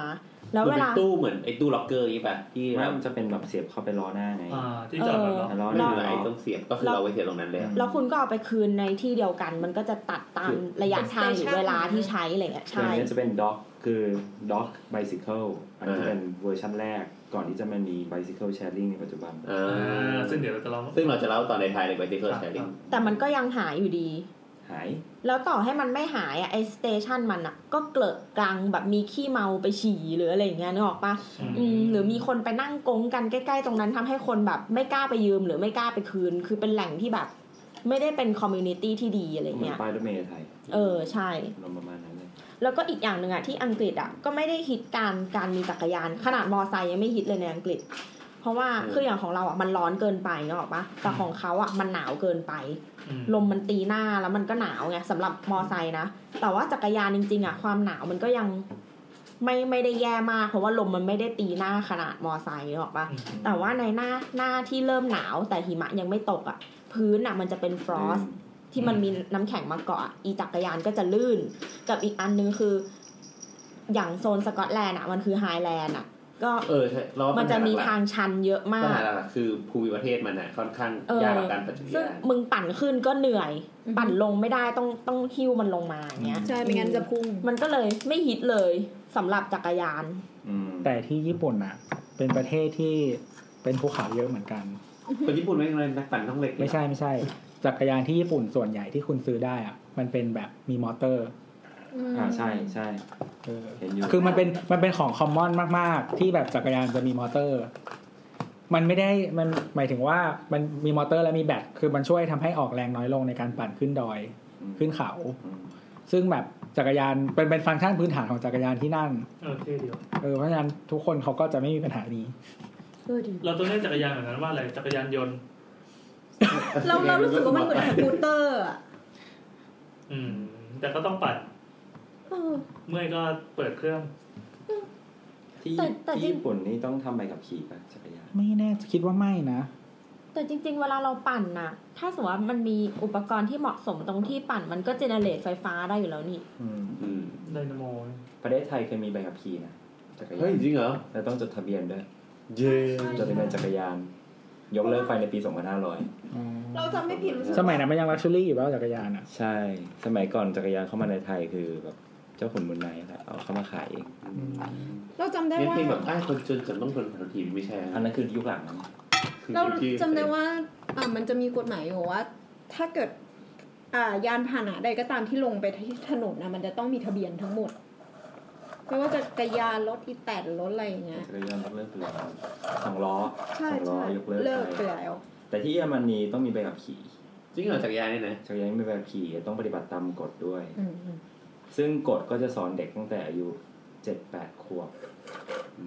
ม ก็จะบังคับให้เด็กเจ็ดแปดขวบเนี่ยหัดขี่จักรยานข้างนอก เราต้องสอบใบ ให้ ขับขี่ตั้งแต่เมื่อไหร่อะ ก็เนี่ยก็ให้ถ่ายเด็ก เจ็ดแปดขวบก็ต้องไปสอบ เจ็ด แล้ แป ว ดขวบเลย คือจะมีคนมาสอนที่โรงเรียน อันนี้ถ้าถ้าจำไม่ผิดนะ น่ารักจัง เนี่ยเป็นอย่างนี้ รวมรวมถึงทางจักรยานในยุโรปหลาย ๆ ที่อ่ะ คือถ้าคนเดินแล้วแบบจักรยานไปชนอ่ะ คนก็ผิด ใช่ไหมคือตอนเคยไป ใช่ เนเธอร์แลนด์อ่ะ ใช่ ตอนไปเนเธอร์แลนด์อ่ะ ใช่ใช่ เราไปเดินในทางจักรยานเว้ยแล้วก็แบบวินฝรั่งแบบเดินมาแบบไม่ได้คุณ ใช่ ห้าม ไม่ เดิน ได้ ตรงนี้ ไม่ได้ ถูกแล้วไง ถูกแล้ว ก็เราก็ไม่รู้ไงเราก็เราคือคนไทยไงที่มันไม่เคยมีทางเที่ย เขาอ้าง คนไทยมึง อย่ามาโท คือ ษ จะมีหลาย เอาคแบวมค บ นไทกามยารโท จัก ษ รยานในยุโรปในต่างประเทศจะมีหลายแบบแบบแบบที่แบบ อยู่บนถนน เสร็จแล้วก็ใช้ขีดอย่างเดียว เออ ขีดเส้นตีอย่างเดียว กับแบบที่อยู่บนฟุตบาท เถิบ แล้วก็เป็น segregation ก็คือแยกออกมาเลยอยู่บนฟุตบาทเลยอะไรเนี่ย เออ จะเป็นอีกแบบหนึง แล้วก็มี เออ ที่มีเคิร์บใช่ไหม ใช่ใช่ใช่ใช่ ก็จะมีหลายแบบ จะเป็นอย่างนั้น แต่แต่ที่จีนอะเหมือนมีฟุตปาดไว้ให้จักรยานกับมอไซค์ใช้เลยอะ เอาที่ไทยก็ใช่ ไม่ว่าจะจอดหรือจะขับ ใช่เล แต่ ย แต่ของเขาคือเหมือนแบบ เราไม่รู้ว่ากฎหมายว่าไงอะแต่ว่านอมมันเหมือนเป็นแบบนั้นอะ อืม อืม คือทุกฟุตปาดจะต้องมีจักรยานจอดอยู่อย่างเงี้ยแล้วถ้าคุณแบบเดินไม่ระวังหรือใส่ซาวเบาก็คือแบบเสี่ยงตายมากคือจักรยานเอ้ยแบบมอไซค์พร้อมที่จะแบบบีบแต่ไล่คุณแล้วแบบก่นด่าหันกลับมาด่าว่ามึงเดินอยู่ในทางกูอะไรอย่างเงี้ย นี่คือที่ไหน ทั้งทั้งๆที่มันคือฟุตปาดจีน เขาแบบภาษาจีน อืม นั่น เซี่ยงไฮ้ เชียงไฮ้ แต่ตอนเราอยู่กรุงเทพเราก็เจอนะ แต่เราก็จะไม่หลบ แต่กรุงเทพยังไม่ยังไม่เยอะสู้ของจีนของจีนคือแบบเหมือนเป็นเรื่องธรรมดามาก อืมเวลาเราเจอเราก็ไม่หลบ แต่ว่า จักรยานเราก็ไม่หลบอ่ะ แต่เราเคยวิ่งจากบ้านไปอีสต์วิวใช่ปะ่ะ เสร็จแล้วอะผ่านผ่านคนที่เอาจักรยานอะ มาจอดบนบนทางที่เป็นฟุตปาท เนี่ยเลยเตะแม่ง อื เลย มเราเราตรงนั้นอะมันมีทางที่เหมือนสร้างไว้ให้วิ่งจริงๆนึกออกปะ อืม ไม่ไม่ออกอะ เออ คือมัน ครับครับต่อ มันจะมีมันจะมีถนนใช่ปะเราก็จะมีฟุตปาทที่เป็นอิฐลูกกระดูกอะ อ่า แล้วก็จะเป็นทางเรียบๆที่เหมือนที่เหมือนเป็นทางวิ่งทางทาง แล้วก็จักรยาน ทาง ทาง ทาง แบบ จักรยาน เออนั่นแหละ ไม่ใช่ทางวิ่ง ก็มันมีคนไปวิ่งกันเยอะแยะอะเออ ใช่ นั่นแหละแล้วแล้วมันก็มีมอไซค์อะ จักรยาน ขึ้นมาจอดด้วย เออ อืมแล้วเราอ่ะ มันก็เห็นป้ายว่าห้ามจอดอะไรอย่างงี้ใช่ป่ะฝ่าฝืนโดนปรับอะไรอย่างเงี้ย และอีจักอีอีมอไซคันนั้นอะก็คือจอดหน้าป้ายห้ามเลย เออ เออ เราก็เลยชักกล้องขึ้นมากำลังจะถ่ายรูป ด้วยความเป็นพลเมืองดีไงจะได้แจ้งเบาะแส เออ แล้วเหมือนมีคนเห็นอะแล้วเขาคงเป็นคนที่มาบ่อยๆ เพื่อที่จะมาวิ่งเนกออกปะ อ่าอ่า แล้วเขาจอดจักรยานไว้เนี่ยเพื่อจะวิ่ง แล้วเขาก็ตามกันเว้ยเขาก็ตะโกนเรียกเนกออกปะเออ เราเลยแบบไอ้เหี้ยกูไม่สู้ดีแหละ ก็เลยถอยดีกว่า คนนอกคนนอก เออ นั่นแหละ แต่จริงๆเขาผิดไงทำไมเราต้องกลัวคนที่ทำความผิดด้วยวะอื ไม่คือถ้ากฎหมายแล้วการบังคับใช้กฎหมายมันศักดิ์สิทธิ์อะเราก็ไม่ต้องกลัวไง อืม แต่เขาตัวใหญ่แล้วเขาพวกเยอะกว่าเรา แก๊งพูด นี่แหละ อ่ะ ครับ ในเนื้อหาสาระครับยังไม่ โอเค ขึ้นต่อมาคือเมื่อกี้นะเราเราว่าน้ำกระโดดไปนิดหนึ่งสำหรับเราเราเรารู้สึกว่า เออมึงมาขิงใส่เพื่อน ไม่ไม่ไม่หรือว่าย้อนกลับมาก่อนว่า เออเราเมืองที่ดีหรือเมืองที่เหมาะกับกันปะกับจักรยานเนี่ย มันควรจะเป็นยังไงอะไรอย่างเงี้ย เมืองที่มีเมืองที่ ทำไมต้องดุกูด้วย ปั่นจักรยานมันจะเป็นยังไงปั่นมันควรจะเป็นยังไงล่ะ ไม่ใช่อ่ะอันในเอาในความเห็นก่อนเพราะว่าจริงๆมันก็มีข้อมูลอยู่บ้างอะไรเงี้ยแต่ว่าความเห็นคิดว่าเมืองที่ดีคืออะไร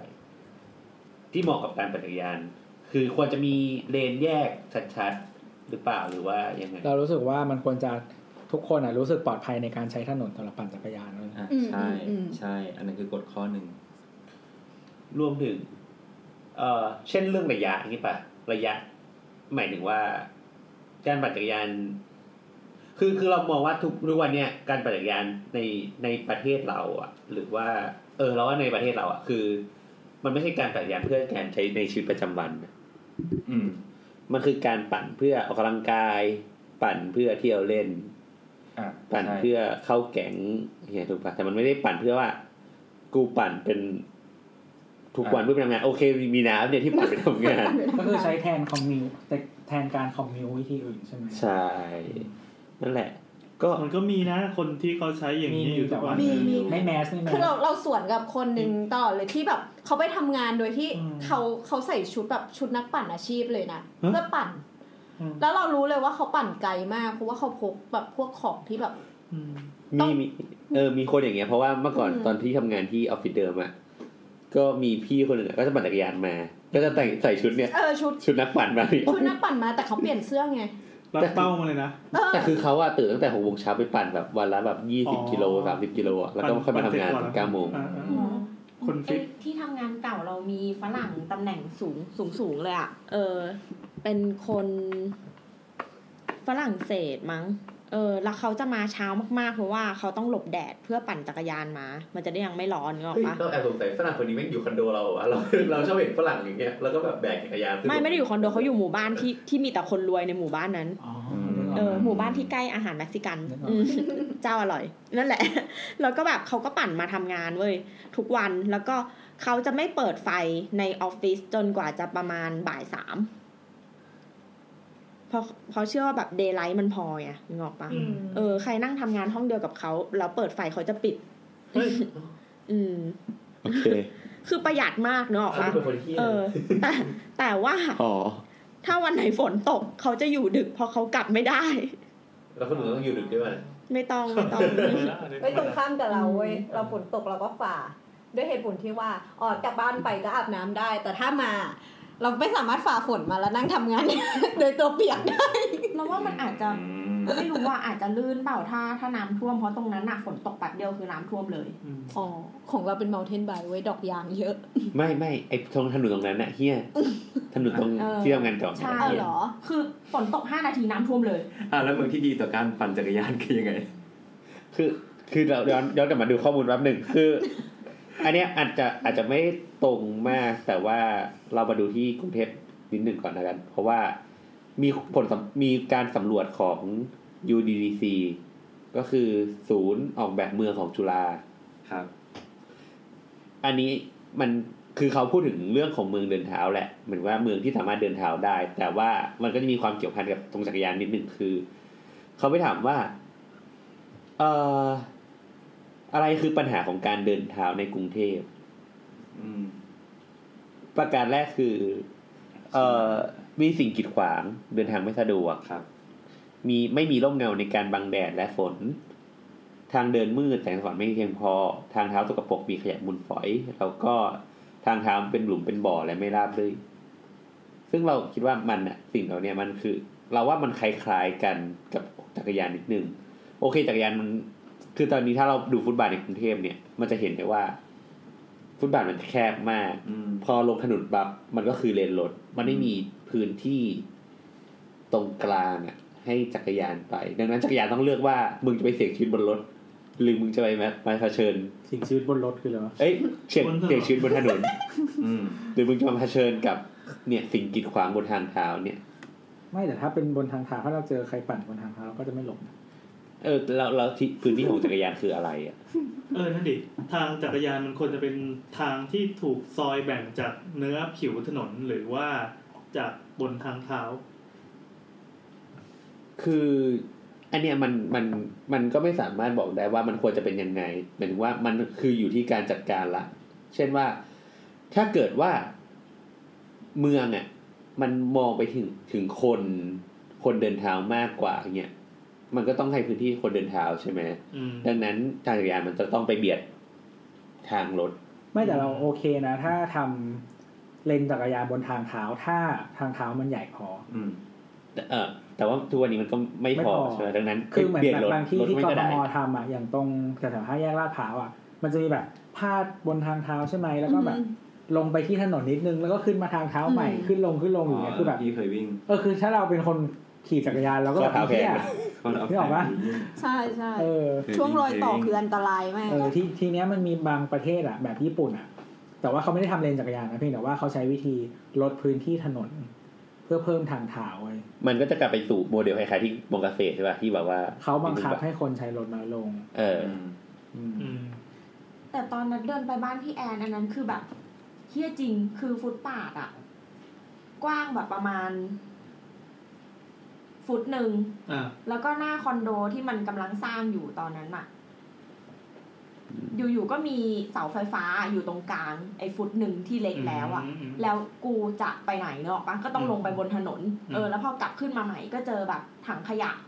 ตั้ง ซึ่งเป็นถังขยะของคอนโดที่เอามาทิ้งเศษแล้วไม่รู้เหมือนคนงานตั้งมั้งแล้วก็มีแบบกระป๋องเบียร์ขวดแก้วอะไรอย่างเงี้ย อืม เยอะไปหมดคือหลายอย่างว่าแบบ ทางมันก็เลวเนกอะปะแล้วก็คนคนก็น่ากลัวอะไรเงี้ย แล้วพอเดินเดินไปอีกสักพักห นึ่งเดินไปอีกสักพักหนึ่งทางหมดหายไปเลย เออ แล้วก็เข้าสู่โซนช่วงตึกแถว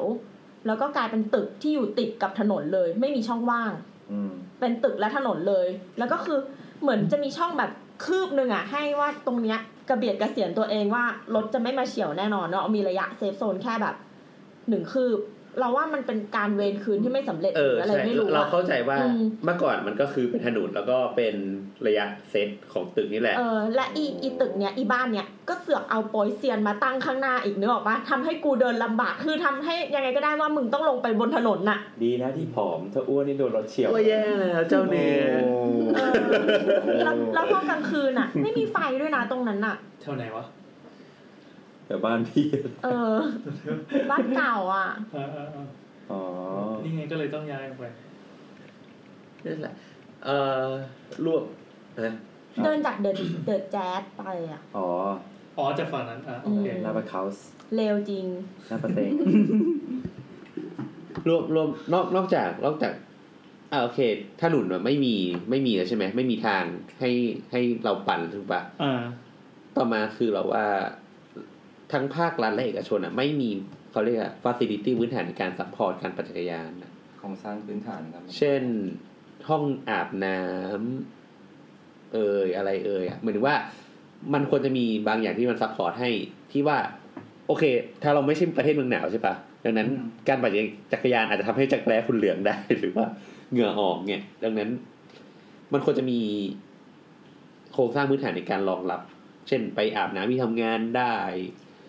มีห้องน้ำสาธารณะในการอาบ อันนี้คนเป็นถึงระดับโครงสร้างพื้นฐานเลยเหรอการมีห้องน้ำสำหรับอาบ ที่จริง ำ มันมีหน่วยหน่วยหนึ่ง อัน ที่ นี้คือเราจินตนาการไม่ออกเพราะว่าเราไม่ได้โตมากับ กับเมืองที่มี มันมันมีหน่วยหนึ่งที่เขาเรียกว่าลีด อ่า ลีดมันคือเป็น L E A D เอา EED ป่ะ กูกูรู้ L E D เออหมายถึงว่ามันมันคือเป็นหน่วยวัดอะอาคาร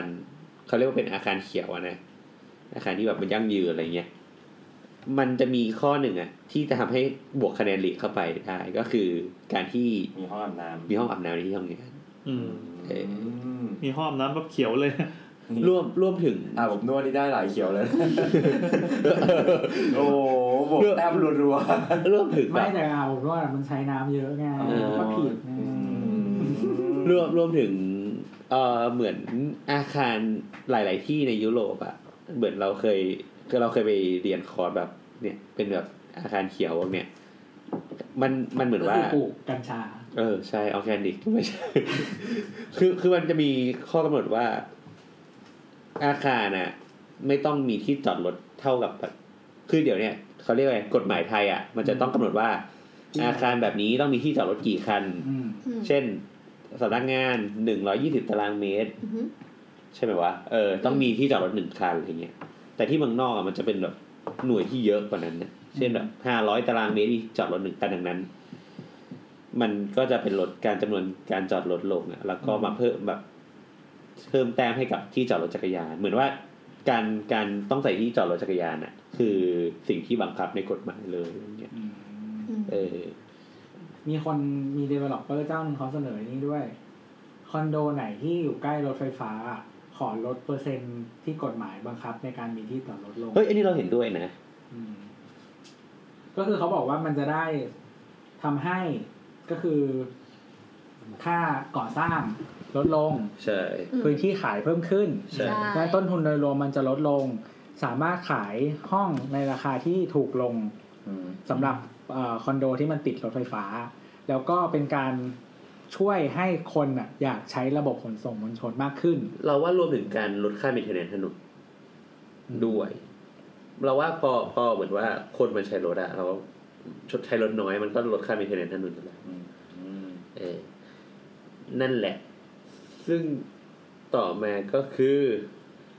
ถ้าเกิดว่าเมืองอะมันสามารถเดินได้หรือปั่นจักรยานได้อะลองจินตนาการภาพเมืองที่ เออเขาเรียกอะไรอะคือเหมือนเหมือน ถ้าย้อนกลับไป EP นักออกแบบโครงสร้างเมืองอะ ของขายเมือง เออโครง ใคร ขาย เว เมือง ลามึงจัดเองก็ได้นะ ของมึงด้วยนะ ตอนมึงจะนั่งโซโล่คนเดียวเลยนะน่ะ เราเราจะพูดถึงว่าการที่คนมันอยู่ในเลเวลของทั้งระดับสายตาความเร็วในการเคลื่อนที่ความเป็นย่านอ่ะ มันจะช่วยยกระดับเศรษฐกิจของพื้นที่ได้ด้วยอะ อืม เหมือนเหมือนสมมติว่าถ้าเราอยู่บนรถใช่ไหม อืม เราก็จะขับผ่านเราจะแบบว่าแค่แบบ drive through หรืออะไรอย่างเงี้ย วาร์ปข้ามไปเลย ใช่ จาก A ไปถึง B เลย ใช่ แต่การที่ เรา การ จะไง เราจะแวะซื้อของเนี่ยเหรอ เออเรามีโอกาสจะแวะซื้อของหรืออะไร จริง เยอะขึ้น จริง ไม่ รวมถึง ถึงนะ การสร้างปฏิสัมพันธ์บางอย่าง วิธีการออกแบบเมืองอะเหมือนเราจำไม่ได้เราเคยคุยกันใน EP ไหนอะที่บอกว่ายุโรปอะเป็นเมืองที่ออกแบบมาสำหรับคนเดิน อ่าใช่ใช่ ฉะนั้นเนี่ยระยะของทุกอย่างอะ่ะ มันจะเริ่มจากคนเดิน ทีเนี้ย พอเปลี่ยนโหมดจากการเดินเป็นจักรยานอะ่ะ มันก็จะไม่ไกลมากหมายถึงว่ามันโอเคที่เราจะเปลี่ยน มันก็คือต่อเนื่อง ใช่ ถ้าเมืองที่เป็นเมืองในอเมริกาอย่างเงี้ย มันก็คือเมืองรถยนต์ เมืองรถยนต์ การเปลี่ยนจากเปลี่ยนเปลี่ยนโหมดอะให้คนกลับมาใช้ในสเกลที่มันช้าช้าลงอะจากรถยนต์มาเป็นจักรยานมันจะทำให้มีปัญหา อืม เหมือนกรุงเทพ ใช่ ใช่ คืออย่างสมมุติว่า คือมันต้องเขาเรียกว่าอะไร มันอยู่ในเรื่องผังเมืองด้วยนะ อย่างเช่นว่า เราอะอย่างเราเนี้ย เราทำงานอยู่ห่างจากที่ทำงานหลายกิโลอะการที่เราจะปั่นจักรยานไปทำงานทุกวันอะมันก็เพิ่มอุปสรรคเนี่ย แต่ว่าถ้าเราอยู่ในเมืองที่แหล่งงานที่อยู่อาศัยมันอยู่ด้วยกันอะ มันมันเป็นเรื่องของการกระจายโหนด อืม แล้วแหละ ใช่ อืม การกระจายโหนดของโครงสร้างพื้นฐานกับจักรยาน มันควรจะเป็นลักษณะที่ว่าแม็กซิมัมระยะ การจุด เข้าถึง จอดแต่ละ เออ จุดคือโครงสร้างพื้นฐานของจักรยานอ่ะ มันจะแบ่งออกได้มาเป็นแบบระหว่างกลางก็คือทางที่ไป ใช่ แล้วก็โหนดต่างๆ ก็คือจุด ใช่ พักรถจุดอะไรอย่างนี้ นั่นเป็นสิ่งส่วนประกอบ อืมหรือว่าถ้ามันทำแบบนั้นไม่ได้อ่ะ การเปลี่ยนโหมดอ่ะก็ต้องทำให้ง่าย เออ ไปเปลี่ยนโหมดของ transport อย่างเช่น เราคอมมิวจากบ้านไปสู่ mass transit ที่เป็นรถไฟ ต้องมีที่จอดจักรยานหรือเปล่า เออ แล้วพอเราออกปุ๊บ มันก็อะไรอย่างเงี้ยมันเปลี่ยนโหมดง่ายไงอืม นี่อย่างโมเดลอย่างเงี้ยเราถามหน่อยว่าอย่างอย่างในญี่ปุ่นอะไรเงี้ยมีป่ะเดี๋ยวพี่ มันจะมีที่ต่อจักรยานอัตโนมัติ คือคือเราจำได้ คือที่ชัดที่สุดอะคือที่ที่เนเธอร์แลนด์นะอูเทรนอูเทรนใช่ไหมอันอูเทรนจะเป็นแบบเหมือนยังไงดีวะเหมือนเธออธิบายไงเป็น เป็นที่จอดจักรยานสักสองสามชั้น มันจะใหญ่มากเลย เป็น อะ โดมไม่ต่อจักรยานอ่ะ ไม่ใช่ไม่ใช่โดมอะที่โบทเห็นคือ เหมือนเป็นที่จ เป็นคอนโด เออเป็นคอนโดจักรยาน เอ อะ อเออเอ เอ อ ออย่างนั้นเลยอะ ตัวที่ญี่ปุ่นมันจะเป็นเหมือนที่ล็อกล้อเราใส่เข้าไป ใส่เข้าไป แล้วมันก็จะหมุนลงไปใต้ดินอะไรเงี้ย แต่อันนั้นมันเหมือนคนมันแบบเยอะ คนแบบปั่น ไม่แต่จ เยอะมากริงๆที่ญี่ปุ่นอ่ะทั้งรถยนต์และจักรยานอ่ะ ก็ใช้ที่จอดรถอัตโนมัติทั้งนั้นอะ เออ เออคือเหมือนบางทีเราเดินไปในย่าน แล้วแบบย่านอยู่อาศัยแต่เราไม่เห็นตึกมันมีที่จอดรถใช่ป่ะมันจะมีเหมือนแบบตึกอยู่แล้วก็มีแผ่นกลมๆอยู่ข้างหน้า เป็นที่หมุนรถอะ เออใช่นะ เออเพื่อให้เราจอดเข้าไปปุ๊บใช่ป่ะมันก็แล้วรถมันก็จะเข้าช่องใช่ป่ะพอออกมาก็หมุนรถออก ม อะไรเงี้ย อืม เพราะว่าที่มันแคบหรืออะไรอย่างเงี้ย อืม อืมคือจริงเขาใช้ระบบเนี้ยทั้งกับจักรยานและรถยนต์ เออ อืม เออ ก็ว่าฟังดูดีนะเออ ซึ่งต่อมาคราวเนี้ยเราก็มองว่า แล้วมันก็โทษโทษ เออ เสริมนี้นะ เออ มันจะแก้ปัญหาอย่างหนึ่งของระบบ mass transit ในเมืองไทยอ่ะก็คือเขาเรียกว่าอะไรวะเขาเรียกปัญหาเหมือนแบบ last mile อ่ะก็คือหมายถึงว่า มันเป็นไปไม่ได้หรอกที่ทุกคนอ่ะ จะอยู่ใน walking distance ของสถานีใช่ เอ ปะ อใช่ ซึ่ง last mile ของเมืองไทยอ่ะมันมีปัญหามาก เพราะว่าทำให้หลาย ๆ คนอ่ะไม่ยอมใช้ mass transit เพราะว่าไอ้ช่วงสุดท้ายอ่ะก่อนที่จะสถานีที่ใกล้บ้านเราที่สุดมาถึงบ้านเรา มันเป็นช่วงที่เหมือนแบบ มีปัญหาในการเดินทางมากที่สุดอ่ะ ม เออเออเออ เพราะว่าจากบ้านเราอยู่ในซอกซอยสมมุติ เราจะไปต่อรถไฟฟ้า อืม ต่อรถกระป๋อ ตกดีแม่ง รถเมล์นู่นนี่นั่นพอฝนตกทีมีปัญหาอีก ใช่ มันหลายโหมดมากกว่าเราจะไปถึงรถไฟฟ้า ถ้าเรามีรถยนต์ เรามีหนึ่งโหมดแล้วเรา ก็ ข้าม คือไปเลย ทีเดียว ใช่ ติดหน่อยก็ไม่เป็นไรกูก็อยู่บนรถ ใช่คือทีเนี้ยไอการกระจายพื้นไอการการกระจายการขนส่งอะจากช่วงสั้นๆ จากบ้านเราไปถึงรถสถานีรถไฟนี่แหละที่เป็นปัญหา ถ้ามันแก้ปัญหาด้วยการใช้จักรยานได้อะ ด้วยการ provide อะไรเพิ่มเติมตรงเนี้ย นอกจากจะทำให้ระบบ mass transit มันมีคนใช้เยอะขึ้น มีประสิทธิภาพมากขึ้น แล้วก็ทุกคนมันก็จะโอเคขึ้น อืม โอ้นี่ต้องวิสัยทัศน์อย่างแรงเลยนะ อืม นี่คือเสียงประตูเหรอ เสียงหมา อ๋อ มันตกระเบิดมันยังไงอะ กลัว เขาไม่ชอบฝนกัน อ๋อ อ่า อ่ะต่อครับ ซึ่งโอเคต่อมาเนี่ย เราเราก็อย่างเมื่อกี้เราก็บอกว่าเอ้ยประเทศยุโรปยุโรปอะไรเงี้ยก็คือแบบ อืม มันมันถูกออกแบบเพื่อเพื่ออย่างนั้นอยู่แล้วหมายถึงว่า มันเคยเป็นเมืองที่สามารถเป็น walkable city อ่ะ ครับ ดังนั้นการไปสร้างจักรยานคือเมืองจักรยานขึ้นมามันเลยไม่ได้ซับซ้อนมาก อืม แต่มันก็จะมีเมืองเช่นแบบ เมืองที่อยู่ในแบบอเมริกาอะไรเงี้ย อืม มันก็คือแบบเป็นเมืองที่เขาเรียกอะไรอะเอ่อ ก็ไม่ได้ถูกออกแบบมาอย่างนั้นแต่ทีเดียวอะ แต่เดิมไม่ได้ออกแบบไว้สำหรับจักรยานอยู่แล้ว ใช่ มันคือเมืองที่โตด้วยวิธีคิดแบบอเมริกัน อ่าอ่า เออ แต่สุดท้ายมันกลายเป็นเมืองจักรยานได้ ใช่ เออมันทำได้ยังไง อ่ะอันเนี้ยเราจะมาเล่าเรื่องของเมืองที่ชื่อว่าโบโกตา โบโกตาเป็นเมืองหลวงใช่ไหมของโคลัมเบีย อือฮะ โบโกตาเนี่ยมันเมื่อก่อนเนี่ยมันก็เป็นก็ถืออย่างทุกวันนี้โคลัมเบียเป็นประเทศโลกที่สามอีกปะเป็นประเทศกำลังพัฒนาอยู่ปะ น่าจะกำลังพัฒนา ก็มีฐานะใกล้เคียงกับประเทศไทย อืม เออ คือสามารถสามารถเล่าเรื่องนี้แล้วก็ดูเป็นกรณีศึกษาเทียบเคียงกับบ้านเราได้เลยปะ เออ หรือว่าเขา ก็ เขาเขาไปไกลแล้ว จริงๆโบโกตาเนี่ยไปไกล อะไรอ่ะยังไง มันเป็นเมืองที่เหมือนแบบคนทั่วโลกแบบเขาเรียกว่าอะไรอ่ะ พูดถึงในแง่นี้อ่ะ เออเป็นแง่ของเมืองจักรยานนอกนอกเหนือจากแบบเนเธอร์แลนด์อะไรเงี้ย คือมันน่าสนใจที่ว่าเมื่อก่อนมันไม่ได้ถูกออกแบบไว้ให้เป็นเมืองจักรยานมันเคยเป็นเมืองรถยนต์มาก่อนปะ อ่า เอ อั อน เนี้ย ใช่ อันเนี้ย ใช่ ต่างกันอัมสเตอร์ดัมอ่ะอัมสเตอร์ดัมไม่ใช่ อัมสเตอร์ดัมไม่ใช่ อัมสเตอร์ดัมคือเดิมทีเป็นเมืองรถยนต์ แต่ว่า ทำไมต้องทำเสียงเหมือนผ่าน ด้วยด้วยโครงสร้างพื้นฐานของเขาแล้วก็ด้วยด้วยหลาย ๆ อย่างที่มันเกิดขึ้นช่วงคือหลายสิ่งหลายอย่างของอัมสเตอร์ดัมอะมันถูกฟอร์สให้เขาว่าใช้จักรยานหนึ่งคือพอมีรถยนต์มาปุ๊บคนในเมืองใช้รถยนต์กันมาก อืม แล้วก็ได้มาสู่ปะปัญหาประเด็นปัญหาที่ว่ามีคนเสียชีวิตจากอุบัติเหตุทางรถยนต์เยอะมาก อ่ะก็มันก็ไม่ต่างจากบ้า ซึ่ น ง เรา ปกติแต่ว่าประเด็นคือของอัมสเตอร์ดัมตอนนั้นที่เขาเลสขึ้นมาคือเปอร์เซ็นต์ที่คนเสียชีวิตเยอะเป็นเด็กซะส่วนมาก โอ้โหอันนี้ดราม่า ดราม่าดราม่า ก็เลยก็เลยมีแคมเปญของเขาช่วงนั้นที่มาบอกว่าเหมือนกับว่าต้องแบบเซฟชิลเดนโดยการแบบลดการใช้รถ นี่นี่มันมันประเด็นของประเทศที่แบบเจริญแล้ว เออเออ แล้วก็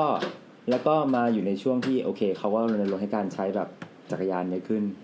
แล้วก็มาหนึ่งในช่วงที่มีออยล์คริสิสพอดี อืม ราคาราคาน้ำมันสูงขึ้ งาน นงานนี้ให้พี่แกงเปิดก่อนดีกว่าของอัมสเตอร์ดัม เออ เพราะว่า อัมสเตอร์ดัม ของโบโกต้ามันจะ เฮ้ยมี อี ลิ ก ส แบบต์อัน หนึ่ง นี้ด้วย ใช่ อะแบบ พี่แกงก่อน ยี่ นะ สิบเมืองจักรยานที่ดี most bike friendly in the world เออเอาพี่แกงเอาก่อนกัน นั่นแหละก็เลยก็เลยเป็นเหมือนกับว่าก็เลยเป็นสาเหตุว่าทำไมเขาถึงมาใช้จักรยานกันเยอะขึ้นในปัจจุบันเหมือนกับมันมันเป็นหนึ่งในส่วนหนึ่งในชีวิตของเขาไปแล้วอะ อืม มันเป็นหนึ่งในวิถีชีวิตที่เขาฟอร์สมาตั้งแต่แรกแบบพอราคาน้ำมันสูงขึ้น มีการรณรงค์ให้ใช้จักรยานมากขึ้น วันอาทิตย์เป็นคาฟรีเดย์ที่แบบทุกคนปั่นจักรยานกันหมดเลยอะไรอย่างเงี้ย เอ้ยมันก็เหมือนบ้านเราที่รณรงค์ให้ใส่ชุดไทยกันวันศุกร์อะไรอย่างงี้ปะ อืม มัน มันก็คือทางไม่หอว่ามันเป็นเป็นเป็นทางรัฐที่บิวมาให้เราเราเราทำแค ก็ มเป คือ ญอะไรสักอ ใน ย่าง ระดับนโยบายก็มีผลนะ เออ ใช่แต่อันนั้น อันนั้นมันคือในสมัยที่เขาแบบเพิ่งเริ่มเลยไงพี่ มันยังโครงสร้างพื้นอัฐานนนี้คือนานแล้วเหรอ นานแล้วครับ นานมากตั้งแต่ปีหนึ่งเก้าเจ็ดหนึ่ง อืมอ๋อโอเค อันเนี้ยจะบอกว่าที่อัมสเตอร์ดัมอะเริ่มพอๆกับโบโกต้าเลย นั่นเหรอ หนึ่งเก้าเจ็ดหนึ่งในขณะที่อเมริกาที่ตัวบอกไปก็คืออเมริกาเนี่ยเป็นเมืองที่คนยังคอมมิวโดยใช้รถ อืม ดังนั้นอ่ะคนปกติคนจักรยานอ่ะ ที่ใช้จักรยานคอมมิวด้วยจักรยานกันเนี่ยเป็นเปอร์เซ็นต์ที่น้อยมาก จนถึงทุกวันนี้ก็ จ ยั น ง ใน น้อ ทุ ย กวันนี้ก็ยังน้อยอยู่ อืม ของอเมริกา แต่ว่าเขาไปดูมาว่าแบบถ้าจะทำทางจักรยาน โดยที่แบบปลอดภัย อืม มีโคนเรียบร้อยเลย อืม แค่ทางอย่างเดียวนะ อืม ตกกิโลละแปดล้านสองบาท บาท บาท อันนี้ที่ไหนที่อเมริกา ซันฟราน โอ้ ทำไมถึงแพงอย่างนั้น คือเขาเทียบมูลค่าทางเศรษฐกิจที่เสียไป กับการที่เอาค คิด น แค่ค่าก่อสร้างนะครับ เอ้าเหรอ ในขณะที่เมืองมันไม่ได้ซัพพอร์ตอะไรเงี้ยแต่ว่า ทำเลนจักรยานเพิ่มขึ้นมา เพราะว่าเขาสัเขาทำเซอร์เวย์มาแล้วว่า ถ้าคุณมีเลนจักรยานแยกออกมา แล้วคุณจะปั่นจักรยานไปไหมคำตอบคือใช่ อ่า บอกโอเค ถ้าอย่างนั้นได้ ถ้าจะสร้างให้เท่าไหร่ อ่า ก็ตีออกมาเป็นมูลค่าเลยตกกิโลละแปดล้านสองคนความจริงอะมันสี่แสนสี่หมื่นห้าพันดอลลาร์ต่อไมล์อันนี้คือคิดออกมาให้ละเป็นแปดล้านสองต่อกิโล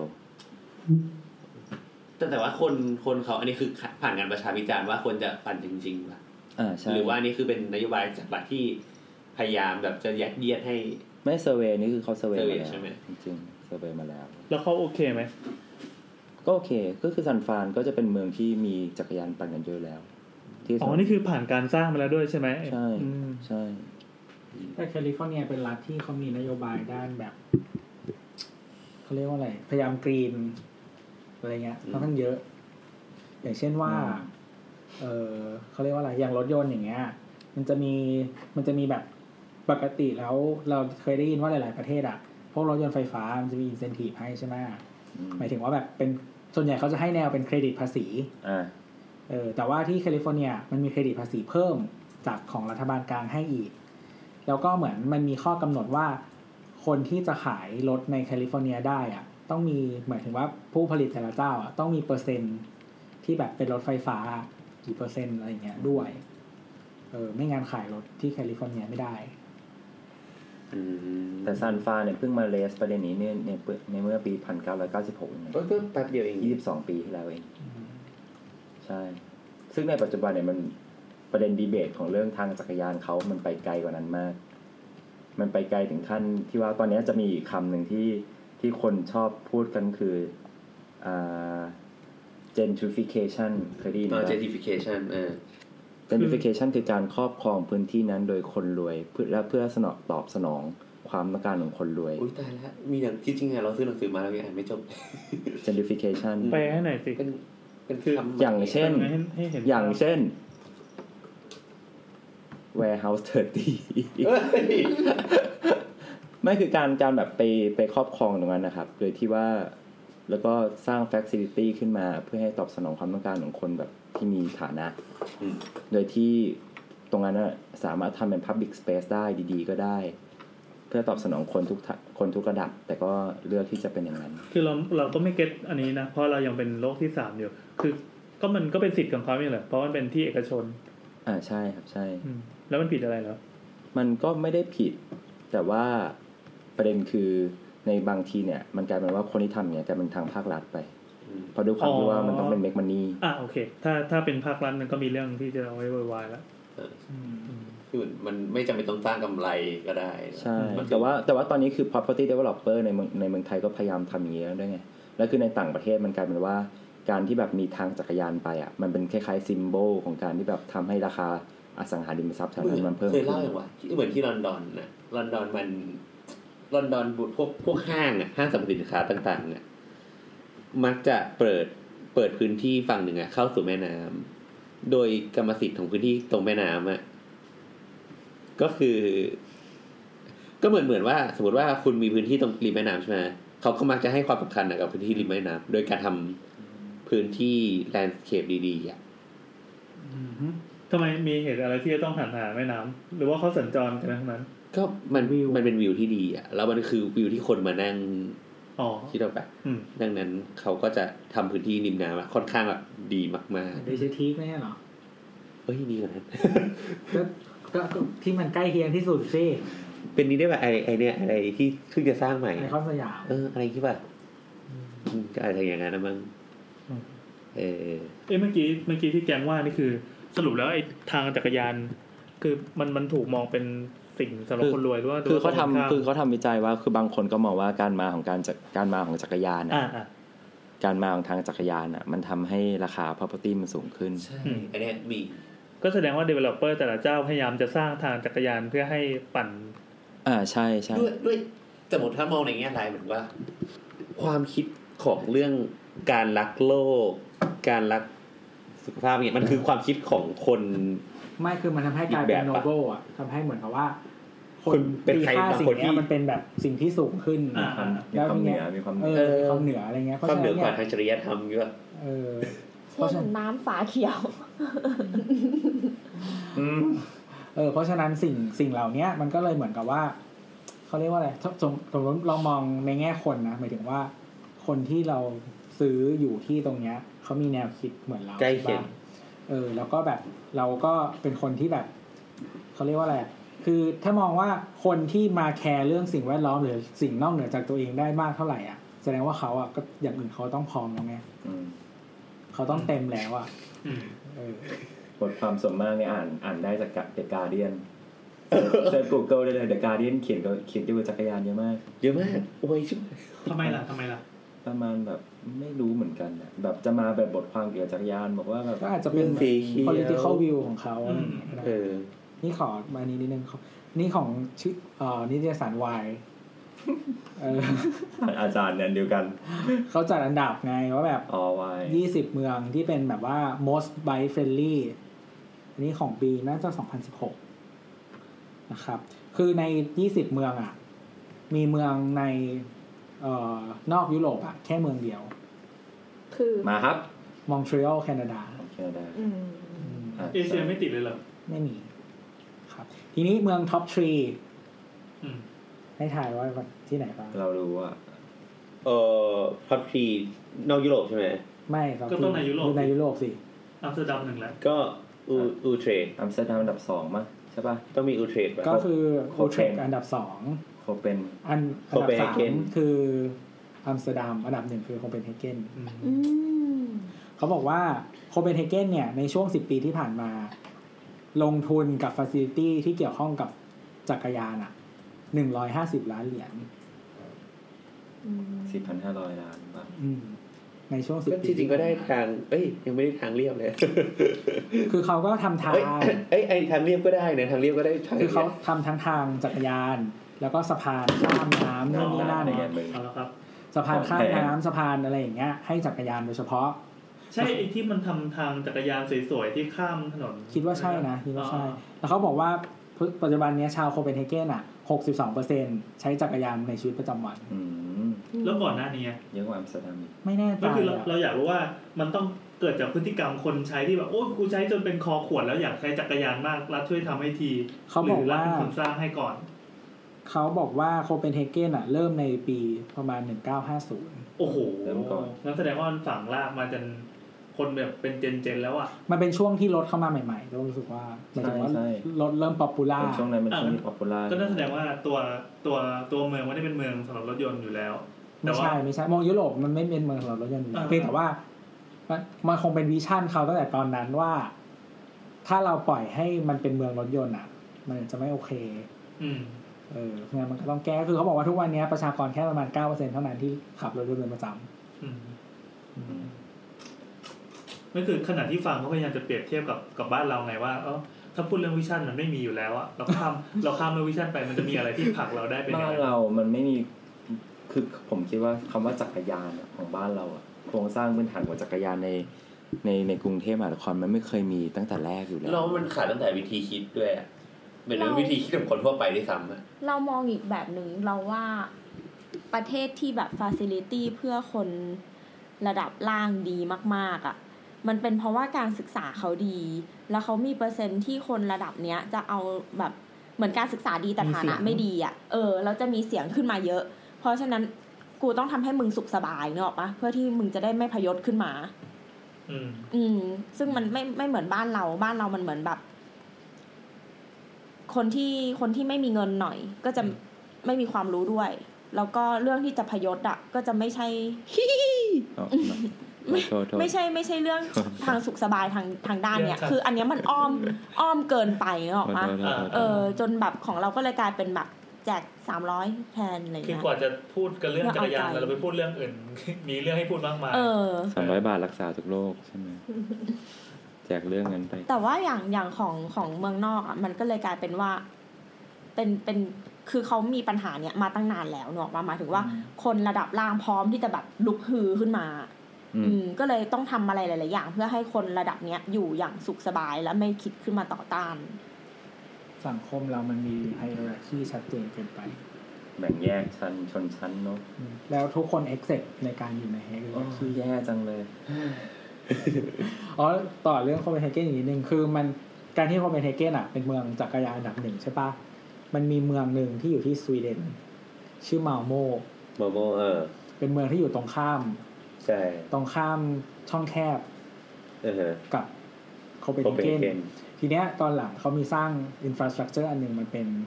เอ่อสะพานแล้วก็อุโมงค์ลอดใต้น้ ใช่ใช่ใช่ ำชื่อชื่อโอเรซ n นบริดจ์พอการสร้างอันเนี้ยทำให้เหมือนเมืองมาโมกับโคเปนเฮเกนอ่ะมันคอนเน็กกันมากขึ้น ส่งผลให้มาโมอ่ะ เป็นเมืองจักรยาน ด้วย โดยที่แบบมี มันมันถ่ายข้ามไปได้เหรอ คือมันมีคนคอมมิวกันเยอะอะพี่ คือเหมือนมาโมมันเมืองเล็กกว่าใช่ปะมี อ่า คนที่อยู่มาโมแล้วแบบไปทำงานที่โคเปนเฮเกนอะไรอย่างเงี้ย แล้วคนมันก็ถ่ายกันไปมา แล้วก็ เอ่อฟัซิลิตี้ฝั่งมาโมแบบแย่กว่าโคเปนเฮเกนเยอะ แต่ว่าการที่มันเหมือนมัน in- แลกเปลี่ยนทรัพยากร แลกเปลี่ยนตรงนี้กันอะทำให้เหมือนแบบ ทุกวันเนี้ยก็คือคนที่มาโมก็อยากได้ฟัซิลิตี้เพิ่มขึ้นในการแบบมีพื้น หมา ที่ ย ข ถึ อง ง จั ว่าก รยาน คนที่มาโมก็มันเหมือนว่าเราไปเจอเคสตัดดี้ที่ดีๆ แล้วก็ ใช่เพราะ เฮ้ย มัน ทำไม มั เมื น อง อยู่ กู ติด ไม่มี กัน วะ อะเออ ไอ้นี่ต้องเริ่มจากการกระจายอำนาจ อะ ก็คือทุกวันนี้ก็คือมา มาโมก็คือเป็นเมืองในในการจัดลิสต์เนี่ยก็คือเป็นเมืองอันดับห้าแต่เขาบอกว่าแบบฟ a ซิลิตี้อาจจะยังไม่ดีเท่าไหร่ แต่ก็ขึ้นมาเร็วมากนะจากเดิมแบบไม่มี แต่แค่แบบมันรับเชื้อดีเข้าไป ใช่ แต่ว่าก็ เหมือน คือ ที่คนสิงห์บุรีอ่ะไปห้างของจังหวัดข้างๆเนี่ย แล้วก็อยากไปหาหนึ่ง แต่ก็ไม่ กำมีลังจะหลับแล้วแต่นะก็ไม่แต่ก็ไม่มีห้างในจังหวัดตัวเอง ไม่มี ไม่มีห้างในจังหวัดตัวเองนะ ก็ เพ ได้ ราะว่า แต่อยากได้ห้างเหมือ ใช่ นเขา เพราะว่าคน มีแล้ว คือที่ตามไม่พอ ไม่มีเซอะไร แล้วก็ยินดีที่จะอยู่อย่างนั้น ก็ฐานะดีอ่ะ อ่าโอเค อ๋อมีเมืองเอเชียอันนึงเราเราลืมไป เฉิน ตูปะหรือว่าเซี่ยงไฮ้ โตเกียว โตเกียว อันดับเก้า อืม อืม คือคือในลิสต์ของเราอ่ะมันมีแปดเมือง โตเกียวเนี่ยแปลกมาก ทำไมครับ ไปทีไรไม่เคยเจอไบค์เลนเลย แต่คนขี่จักรยานหลบคนได้ตล ไม่ อด มีโตเกียวเขาไม่มีไบเลนไงคือคือเรารู้สึกว่าเมืองที่ไม่ต้องมีไบเลนแล้วไบค์มันอยู่ได้ดีอ่ะ นี่คือดีที่สุดแล้ว เราเราในความรู้สึกเราอะเราคือเราคิดว่าแบบนั้นเว้ย เพิ่งมันนึกออกพี่ว่าไปเดินอ่ะแม่งไม่เคยมีแบบเลนจักรยานอ่ะ เออ แต่ว่าคนจักรยานแม่งขี่แล้วแม่งหลบคนได้ เวียดนามเองเวียดนามก็หลบคนเดิน โตเกียวไปล่าสุดเราประทับใจอันนี้มาก คือมันเป็นถนนเลนแบบกว้างๆกว้างมากประมาณแบบแปดเลนอะ อือฮึ แล้วมีเกาะกลางอันใหญ่ๆนึกออกปะ ใช่ ซึ่งซึ่งตรงเกาะกลางอันนั้นอะมีสโมกกิ้งแอเรียเว้ย ทำไมต้องมีด้วยที่ไหนก็สโมกได้ แล้วไม่ไปอยู่เกาะกลางถนน ก็ก็เขามีไอ้นี่ไงเขามีเหมือนกับว่า เขาไม่สูบบุหรี่กันเพ่นพ่านแล้วอย่างเงี้ย อันนี้คือสิ่งที่ชาวเมืองหรือคนที่ไปเรียนอะไรเงี้ยจะแบบ ไม่ได้แล้ว ภาคภูมิใจแล้วจะพูดไม่จริง ในปาร์คนะก็มีแบบมีขี้บุหรี่อะซุกๆ อยู่ริมๆ เอาใบไม้ปิดอะไรอย่างเงี้ย มันก็มีอยู่ดีอ่ะแต่เอาไปนว่าเขามีแอดเทมที่ดีมากที่จะแบบคอนเทนต์พวกที่ดูดบุหรี่อะเอาไปไว้ด้วยกันเนาะเพื่อไม่ให้เกิดไอ้แบบ second smoker ที่ที่เป็นคนที่ไม่สมัครใจจะดม ไม่ว่า อย่งเงี้ย คุณจะอยู่ในบิลดิ่งไหนร้านอาหารที่อะไรอะมึงมีคนสูบบุหรี่ไง ที่ เอ้ ที่ ย ญี่ปุ่น เดี๋ยวนี้น้อยลงเดี๋ยวนี้น้อยลงจริง ๆ แต่ว่าแต่ว่าประเด็นคือเขาไม่เขาไม่เดินไปสูบไปโจงแจ้ง คือถ้าจะสูบในที่สาธารณะจะทิ้งเตะปากต้องแอบแอบมากๆ จะเป็นแบบมุมอะไรเงี้ย อืม คือ แต่ แล้ อี วใครทิ้งก็เป็นในพวกกาดนะ ใช่แต่ว่า e-smoking area มันก็มักจะอยู่ในที่ที่แบบเบลออะเช่นแบบหน้าห้างอ่ะ แล้วก็เอาไปรวมกันอยู่ตรงสวนหย่อมหน้าห้าง มีมีคนบอกว่าไอ้ตรงหน้าไอ้รูปปั้นอะไร ฮาจิโกะอะ เออแล้วก็จะเป็นเหมือนแบบกระจกกระจกที่เป็นพาร์ติชันแต่มึงไม่มีการดูดควันไม่มีอะไร เออ ก็คือ ใช่ เปิดขึ้นไปสู่ เป็น ท้องฟ้าเดียว กัน เนาะ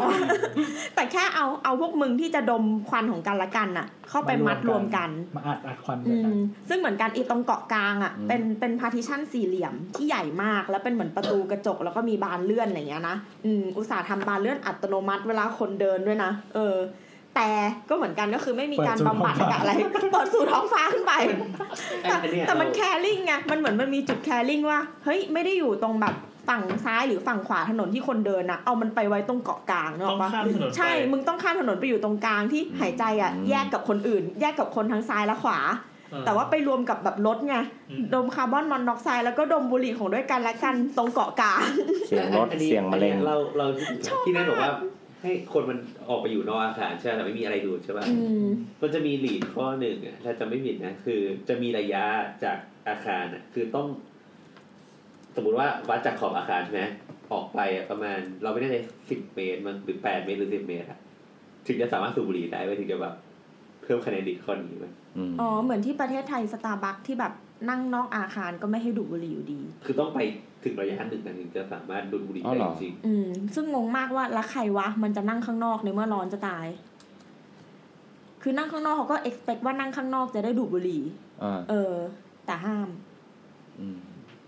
เออ มันก็จะเป็นเรื่องของแบรนด์ที่ แต่ มาจักรยาน แต่ของแต่ของไทยอ่ะมันเป็นเหมือนตรงนั้นห้ามตรงนี้ห้าม แต่มึงไม่มีตรงไหนอนุญาตกูนึกออกปะ อ่ะแล้วปั่นจักรยานดูดบุหรี่ได้ไหม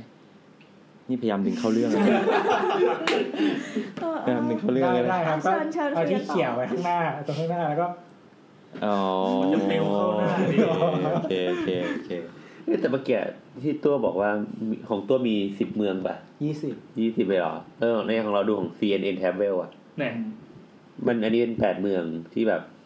เหมาะกับการปั่นจักรยาน เออลองไล่ชื่อให้ฟัง เนี่ย หน่ พ อย ยายามหามากเลยนะ ตอนแรกเจอแรงแบบอันเนี้ยรู้สึกแบบหงุดหงิดพยายามหาแบบ the less unfriendly cities มันไม่มี คิด ใคร ว่าแบง จัด คอกน่าจะติดอย่างไงนั้นแม่งไม่มีใครจัด เนี่ยคืออ่ะเนี่ยโคเปนเฮเกนที่หนึ่งที่สองก็คืออูเทรค เออเทรก เนเธอร์แลนด์อันดับสามก็คืออัมสเตอร์ดัม มอนทรีออลอย่างงี้ป่ะมี อันดับสี่คาสบวกสตราสบวกฝรั่งเศส อืม สระบุเออ อ่าอันดับห้ามาโมสวีเดนนะครับอันดับหกก็บอกโดลังสิต เออ อันดับเจ็ดแอนเวิร์ม แอนเบิร์กเบลเยียม เบลเยียม เอ่ออันดับแปดเอ่อลูเบียนาสโลวีเนีย สวีเนียเออ อืมอันดับเก้าโตเกียว เออ อันดับสิบเบอร์ลิน เออเบอร์ลินนี่ติดด้วยเหรอวะคือตอนเราไปเรารู้สึกว่าเบอร์ลินแบบ ก็ติดสิ ไม่ไม่เหมือนตอนเราไปอะเรารู้สึกเบอร์ลินคนปั่นจักรยานไม่เยอะแต่แต่อาจจะเพราะเราไปโคเปนเฮเกนมาแล้วแบบมันคนละแบบอะ อืม โคเปนเกนนี่คือแบบ ก็มันที่สุดแล้วไง คือแม่งเที่ยวไปที่ไหนก็ไปขับจักรยานจักรยานจักรยาน ก็ยังใช้เยอะวันนี้ก็ยังใช้เยอะ เออ ใช้เยอะใช้เยอะ สิบเอ็ดบาร์เซโลนาสิบสองเวียนนา เออ สิบสามปารีส เออ สิบสี่เซอร์เบียสเปน เซอร์เบียเหรอเขาอ่านว่าเซอร์เบีย เออนั่นแหละนั่นแหละ เซอร์เบีย I double L เออ Y เซอร์เบีย แล้วก็สิบห้ามิวนิก อืม สิบหกน้องฝรั่งเศส อืม น้อง เนอะ สิบเจ็ดฮัมบวร์ก อืม สิบแปดเฮลซิงกิ ครับ สิบเก้าออสโล ออสโล แล้วก็ยี่สิบมองทรีออลแคนาดา ออสโลนี่ปั่นได้จริงเหรอวะเที่ยลมแรงชิบหาย อ้าวเขาก็ผ่านได้ กระโปรง นี่หว่า เปิดเลย เออนั่นแหละแต่เอาอย่างพี่แกงเมื่อกี้พูดของพี่แกงหมดอย่างอะเรื่องของ เอาหมดแล้วหมดแล้วไม่มีอะไรละ เออ นั่นแหละนั่นแหละ งั้นจะเล่าของโบโกตานิดหนึ่ง แหน่บิวมานานมากปกติ ไม่จริงๆมันไม่มีอะไรหรอก อ้าว ไม่หมายถึงว่า จะเล่าว่าจริง ๆ แล้วอะโบโกตาแรกเริ่มทันทีมันก็เป็นเมืองที่โตแบบ วิธีคิดแบบอเมริกา คือเมืองที่แบบรถยนต์ จนจนเมื่อ จัง เมื่อแบบเขาเรียกอะไรอะมีมีชายคนหนึ่งก็หานกล้าขึ้นมา ชายคนนั้นชื่อว่าออทิสมาริโน ครับเขาเป็นใคร อีลุงออฟฟิศมาริโนเนี่ย ปัจจุบันอายุหกสิบแปดละ แต่ ครับ ว่าตอนที่เขาเริ่มคิดเรื่องแบบจักรยานเนี่ย คือสมัยที่เขาเป็นวัยรุ่น คือเขาอะได้ทุนจากมอที่โอเรกอน โอ้เมืองนี้ เมืองจักรยานมากๆเล จัก ย รยาเออนเขาได้ทุนที่มอโอเรกอนไปเรียนต่อด้านอาร์เคเจอร์ ครับ ก็คือเป็นสถาปนิกแหละ โอยอาชีพตัวเองอีกแล้ว ไม่ มันคือ ว่าจริง ๆ อ่ะ พอคราวเนี้ยปั๊บเนี่ย พออีลุงมาริโนเนี่ย กลับมาที่บ้านเกิดเมืองรองตัวเองอะ่ะก็แบบกลับมาดูว่า เฮ้ยทำไมเมืองกูแบบ ถึงแม่งแบบ มีแต่คนขับรถยนต์วะแบบแล้วแล้วไหนจักรยานนะไม่เห็นมีเลยอะ่ะ แล้วเมืองก็จะมีแต่ขับรถยนต์อย่างเดียวเลยเหรออะไรเงี้ย อืม เออจนจนแบบเขาอะก็เริ่มคิดว่า เฮ้ย เอาไงดีวะ รวมแบบรวมกลุ่มพรรคพวกก่อนทำแคมเปญเล็กๆขึ้นมา เป็นแคมเปญแบบ เริ่มแรกอะคือแคมเปญแบบ ปั่นจักรยานไปตามดาวน์ทาวน์อะเหมือนรวมกลุ่มแล้วปั่น ปั่นไปปั่นมา เออเออเออ เหมือนเป็นแก๊งอะเล็กๆก่อน แก๊งโอเยอย่างเงี้ย เออเป็นแก๊งโอเยแต่เป็นแก๊งผู้ใหญ่นะแบบปั่นให้ดูว่า ผู้ใหญ่โอเย มันปั่นได้ แขวนน้ำถุง อืมจนเขาอะก็ทำมาเรื่อยๆทำมาเรื่อยๆ จนตั้งกลุ่มขึ้นมา อืม เออชื่อว่า เออชิชิโรเวีย ชิโรเวีย เออชิโรเวียเนี่ย ก็คือมันแบบเป็นแก๊งเขาเรียกว่าเป็นแบบ เป็นแก๊งหนุ่มๆของโบโบโกตา แก๊งคนคนรุ่นใหม่ของโบโกตาที่แบบรวมตัวกันแบบเพื่อแบบทำให้การจักรยานปั่นจักรยานอะเป็นเรื่อง ปกติ ปกติธรรมดา อืม จนเขาก็ทำแคมเปญมา อันนี้ เรื่ คื อย อ ๆ เขาปั่นปั่นเป็นแบบปั่นเที่ยวปั่นเล่นหรือว่า เหมือนแรกเริ่ม ใช้ชีวิตป อะ ระจำวัน แรกเริ่มก็คือ พยายามทำให้คนเห็นว่า เฮ้ย ปั่นจักรยานมันปั่นได้นะ ใน มัน เมือ เป็ ง นโม เนี่ย เดลอะไร เป็นโมเดลปั่นไปก่อน อืม เออ ซึ่งก็ แต่มันก็เป็นแบบเป็นโมเดลที่ดีนะมัน ก็ แบบ ปั่นไป ใช้ให้ เรื่อยๆเขา ดู ก็พยายามจะสร้างแคมเปญขึ้นมาเรื่อยๆ ให้คนรู้สึกว่า เฮ้ยมันมันใช้ชีวิตได้จริง อืม มีบางแคมเปญที่แบบน่าสนใจคือแบบ บางคืนก็จะแบบปั่นจักรยานไปในดาวน์ทาวน์อะแต่ว่าก็คือจะติดเขาบอกว่าติดแฟลชไลท์อะไว้ที่ ไฟฉายไฟฉาย แต่ไม่แน่ใจว่ามันจะคือแบบ เป็นกระบอกไฟฉายหรือไงนะแต่แบบมั มัน นไฟส่องสว่างแล้ว เป็น นะ ไฟสองสว่างไว้ที่ขา อืม แล้วก็ปั่น ปั่นไปเรื่อยๆแบบเป็นแก๊งกันน่ะ อืม แล้วก็แบบให้คนแบบดู คนเห็นว่านั่นคือก็ปั่นได้ปลอดภัยอะไรเงี้ย อืม เออนั่นแหละเขาก็ทำมาเรื่อยๆจนแบบ มันก็เหมือนเริ่มทำแคมเปญเช่นแบบ เหมือนแบบวันปั่นจักรยานโลกวันปั่นจักรยานเมืองอะไรเงี้ย ปั่นแบบพี่ตูน ปั่นแบบพี่ ตูน ปั่นแบบพี่ตูน วิ่งแบบพี่ตูนวิ่งแบบตูน หนีตำรวจแบบปั่นแบบพี่ตูน เออจนจนเขาก็ทำแคมเปญมา ซึ่งอีกแคมเปญเนี่ย มันทำให้คนน่ะ มาเข้าร่วมได้ถึงแบบห้าพันคนเลย อืม ก็มาปั่นแบบพี่ตูนน่ะ คือคือก็ปั่นปั่น จนมาเรื่อยๆ พอมาเรื่อยๆปั๊บเนี่ยเขาก็เริ่มแบบ พอมันมีเริ่มมีคนกลุ่มใหญ่ขึ้นมาเนี่ย ก็เริ่มทำแคมเปญเช่นแบบปั่นไปมิวเซียม ปั่นไปนู่นสร้างรูทขึ้นมาเรื่อยๆ อืม แต่ก็ยังแบบเหม่งว่า ก็ยังไม่ได้แบบ มีเลนจักรยานอะไรที่แบบชัดเจน จนจนมาถึงวันหนึ่งที่แบบมีเขาเรียกเป็นอะเป็นนายกเทศมนตรีเมืองอะ อืม เป็นคนที่แบบมีวิสัยทัศน์ ครับ ซึ่ง พี่แก๊งไปขับแล้วก็มองหน้า ไม่ก็ฟังอยู่นี่ไง เป็นคนมีวิสัยทัศน์เขาก็เขาก็เริ่มจัดงานขึ้นมา เป็นเป็นคล้ายๆว่า เป็นวัน ไม่ใช่จัดงานวะเขาเรียกว่าอะไรวะ เฟสติวัล เออคล้ายๆเหมือนเมื่อกี้ที่บอกว่าวันอาทิตย์อะ อ่าคาเฟ่ อ๋อมีอีเว เอน ต์ อ อ่า เป็นคาฟีเดย์ทุกวันอาทิตย์อะไรเงี้ยโดยให้ให้ก็คือวันอาทิตย์เนี่ยปั๊บขนุนหลาย ๆ ที่อะ สนุน ถนนถนน แย่แล้ว ถนน ครับถนนครับ เหมือนขนุนว่ะ มันพูดแบบชัดมากอะถนนเลย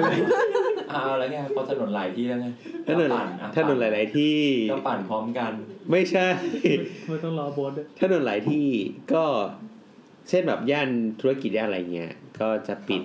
ครับ ปิด ปิดไม่ ตั้งให้เรา แต่แบบ เข้า เออเก้าโมงถึงหนึ่งทุ่มอะไรเงี้ย เออ ให้คนมาสามารถเดินเล่นได้ปั่นจักรยานทั้งวันเลยทุกวันอาทิตย์อะไรเงี้ย ทำไมเขาให้ความร่วมมือกันง่ายจัง เออ นั่นดิกำลังสงสัย ไม่แต่ว่า ไออีตาลุงมาริโน่เนี่ย เริ่มแคมเปญตั้งแต่ปีห้าแปดนะ อ่า แล้ว หนึ่งแล้วเก้าห้าแปด แล้วตอนเนี้ยตอนเนี้ย ปิดถนนนี้มาแล้ว เก้าห้าแปด เพิ่งในประมาณปีสองพันห้าอะไรเงี้ย สี่สิบสอง อ๋องั้นเราก็บวกไปอีกสี่สิบปีอะครับ สี่สิบ เอ้ยไม่ใช่หนึ่งเก้าแปดหนึ่งเก้าหกแปด สามสิบเจ็ดปี ใช่ คือแกปั่นยันโดดเดียวมาตลอด ไม่แกก็มีกลุ่มมีแกงเออมีแกงอ้อยเหี่ยวแก คือเราต้อง สี่สิบห้าสิบปีรวมแก๊งได้ห้าพันคน โอ้เดี๋ยวนี้มันเยอะกว่านั้นไง อ๋อ โบโกต้ามันกลายเป็นเมืองที่ คนปั่นจักรยานได้แบบ เอาตอนนี้ก็คือแมสแล้ว แมสแล้วคำถามว่า เอ๊ะแล้วการปั่นจักรยานในโบโกในแนวคิดของโบโกต้าเนี่ยมันช่วยอะไรได้บ้าง อืม เขาอธิบายว่า เอ้ยอย่างโบโกต้ามันมีคนแบบหลายชนชั้นน่ะ อืม เขาบอกว่าคนจนก็จะอยู่ในโซนใต้ คนมิดเดิลคลาสคนชั้นชนชั้นกลางก็อยู่ในแบบ ประมาณแบบอยู่กลางๆอ่ะสมมติว่าแบ่งโซนใช่ไหม ใช่ก็อยู่ ไม่ใช่ไม่ใช่ อันนี้หมายถึงว่าพื้นที่ เช่นแบบมีพื้นที่บนสุดกลางสุดล่างสุด กลางสุดเป็นไงวะบนสุดกลาง อาจจะเป็นดาวเทาวน์นี่ป่ะเออ ต่อต่อ นั่นแหละ คือมันก็จะแบ่งกันแต่ว่าพอ สงสารโบส พอมีการปั่นจักรยานปั๊บเนี่ย มันทำให้คนอ่ะ มันกลายเป็นว่ามันเขาเรียกอะไรอะ อันนี้คือการเล่าเรื่องสไตล์บทโบสถ์ใช่ไหม อืม เฮ้ยกูให้กำลังใจมึงไปต่อเลย เฮ้ยทุกคนต้องขัดด้วยนะเหมือนมันทำให้ทุกคนอ่ะ สามารถเข้ามามีปฏิสัมพันธ์ด้วยกันโดยที่แบบไม่ไม่ต้องมีเปลือกอะ ยังไงวะ ไอ้หี้ย ถอดเสื้อผ้า มาดีฟแล้ว เปลือกคือเช่น สมมติว่า ขับจักรยาน ถ้าเรา คันละ ถ้าเราถ้าแสนหนึ่งเกิดว่าเราเป็นคนรวยใช่ไหม เราก็ขับ เราก็ จักรยาน จะ คันละแสนหนึ่ง ไม่ใช่เอออันนั้นก็เดี๋ยวว่ากันแต่ว่า โอ้นี่มันเหมือนนิทรรศการที่มันชอบเลย นะ ไม่มีใครเข้าใจ ไม่ไม่ไม่ต่อไม่ต่อว่าอยากกังวล อย่าเพิ่งร้องกันอย่าเพิ่ง เหมือนถ้าเกิดเราเป็นคนรวยใช่ไหมถ้าวันทั่วปกติทั่วไปอะเราก็จะมีใส่สูทเอ่อนั่งรถ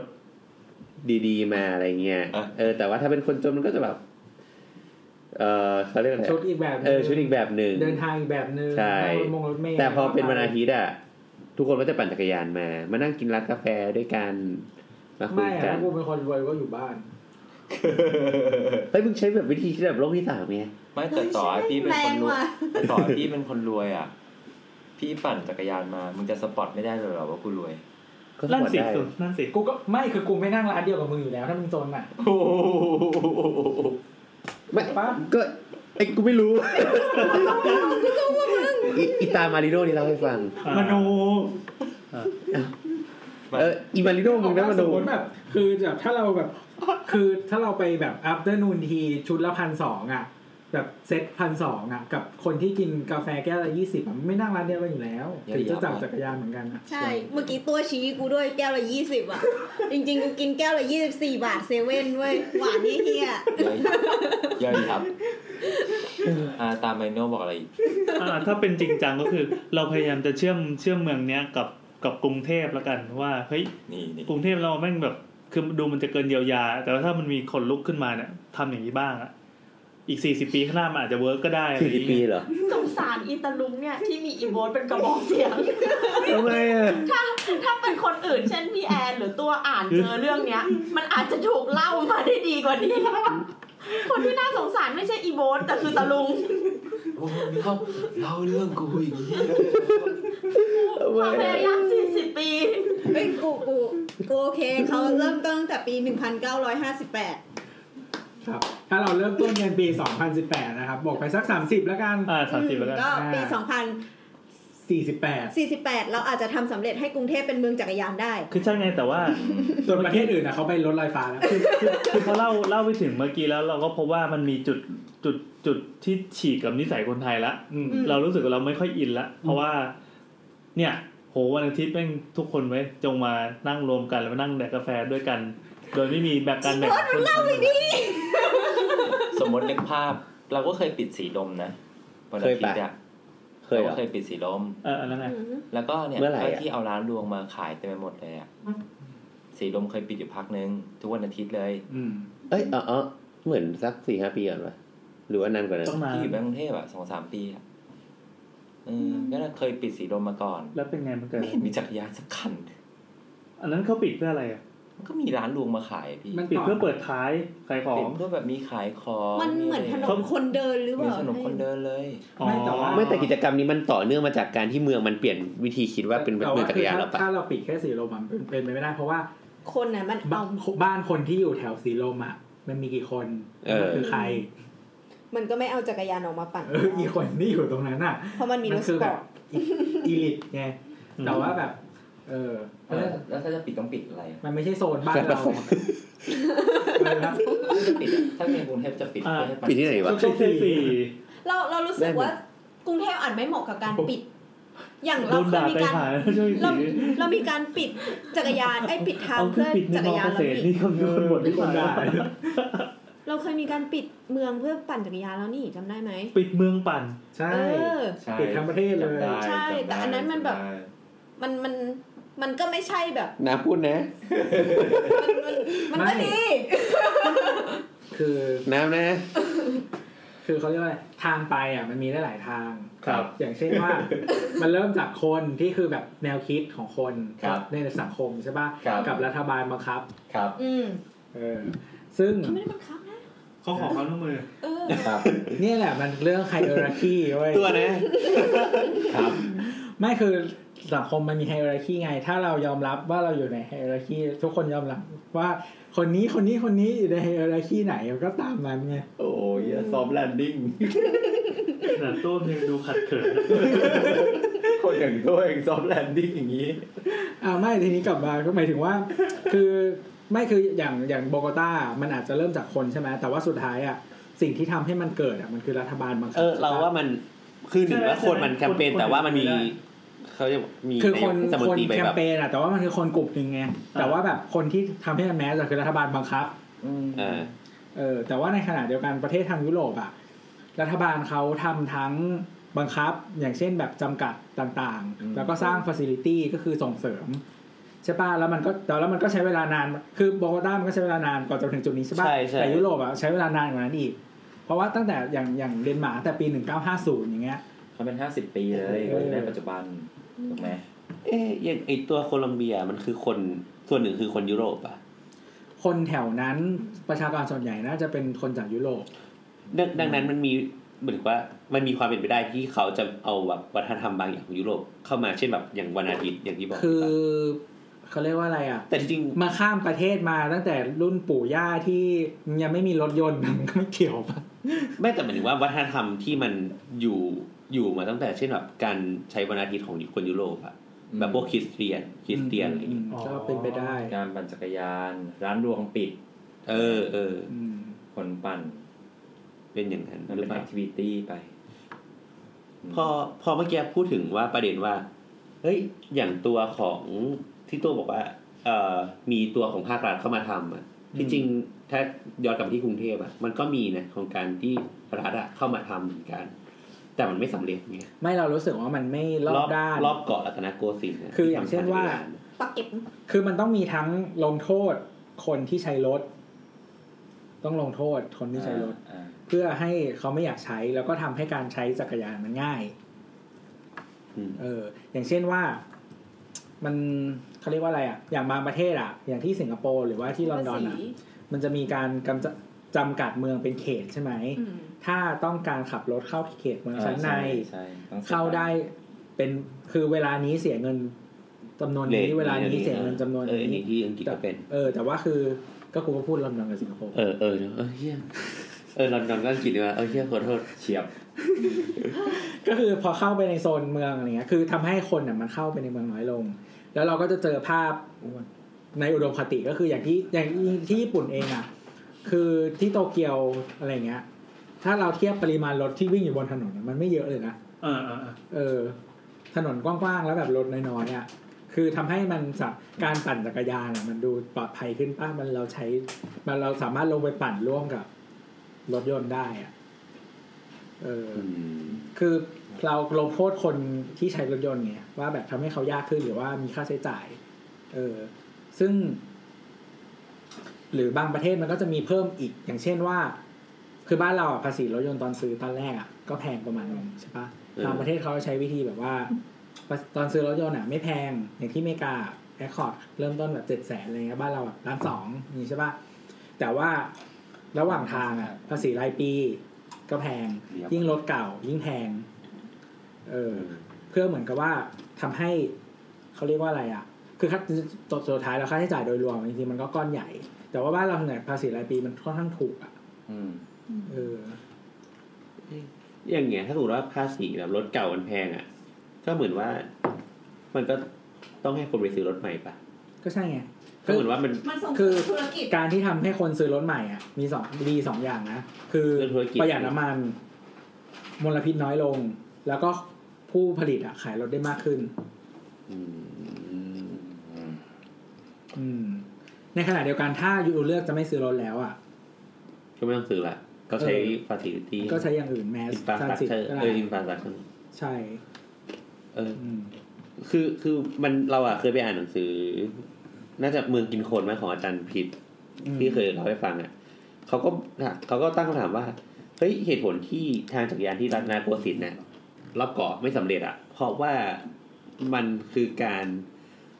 เขาเรียกแหละไรวางเส้นทางโดยที่ไม่มีส่วนร่วมของประชาชนหรือเปล่า อือฮึ คือเหมือน ก็รัฐอะเป็นภาคกำหนดว่า ก็มึงก็วิ่งทางเนี้ยแต่จริง ๆ แล้วอะไอทางที่เขากำหนดขึ้นมา มันคือทางสำหรับท่องเที่ยวหรือเปล่า แต่มันไม่ใช่ทางที่คนที่อยู่ตรงนั้นจริง ๆ ใช้อะ คือการที่จะแมสได้อ่ะมันต้องใช้ในชีวิตประจำวันได้คือใช้คอมมิวไม่ได้ใช้เที่ยว คือมันกลายเป็นคนมันเป็นรูทคนละแบบกันนะ อืม อืม พอมันรูทคนละแบบปั๊บเนี่ย มันก็จะไปเจอปัญหาเช่น มันคือทางจากปัญญานท่องเที่ยว แต่คุณก็บอกว่าห้ามรถไปจอด แต่คนบอกว่า คนที่ไม่อยู่ตรงนั้นจริงๆอ่ะก็กูจอดเพราะกูต้องใช้พื้นที่อ่ะแต่จริงๆกูปั่นจักรยานเส้นทางอื่นหรือเปล่า ไม่แต่ว่าถึงไม่มีทางจักรยานอะแต่จอดตรงนั้นอะจริงๆก็ผิดอยู่แล้วนะ อ่ะอันไอ้เรื่องผิดอ่ะก็ใช่หรือว่า แต่ว่ามันเหมือนว่าเขาพยายามจะถือว่ามันขัดการปฏิสัมพันธ์ การมีส่วนร่วมของประชาชนในการกำหนดเส้น ไม่ ทางหรือเป คืล่าอคือเรามองว่าสิ่งเดียวที่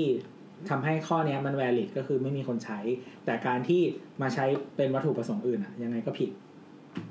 อืม อืม มันลิงแก้แหมาก นี่แค่แหกคือ อ๋อ ยิ่งพันยิ่งยุ่งเหยิงเงี้ย มันมันไม่รู้จะไปเริ่มตรง ตรงไห ไห น นเออเถียงไปมันก็ไม่จบอ่ะคือ เออเราก็เข้าใจนะ ถ้าเกิดว่ารัฐจะทำจะจะแช่แข็งเมืองรัตนโกสินทร์ให้แม่งกลายเป็นฐานที่ท่องเที่ยวไปแล้วไว้อวดฝรั่งแล้วไม่เนาะคือเอาโกยชีวิตออกไปให้หมดอ่ะจะทำก็ทำได้ อืม ทำเถอะสมมุติจะทำนะแต่ แต่ ที ที่ เนี้ย เขาสร้างดิสตริกอะไรอย่างเงี้ย ใช่ใช่แต่ทีเนี้ยอย่าอย่ามาบอกว่า อย่ามาบอกว่าตรงเนี้ยมันมันเป็นทางจักรยานที่เอาไว้ให้ประชาชนใช้ อืม เออมันคนละเรื่องกันเลยเล่นจักรยานเพื่อการท่องเที่ยวก็ส่วนท่องเที่ยว อืมทีเนี้ยพอ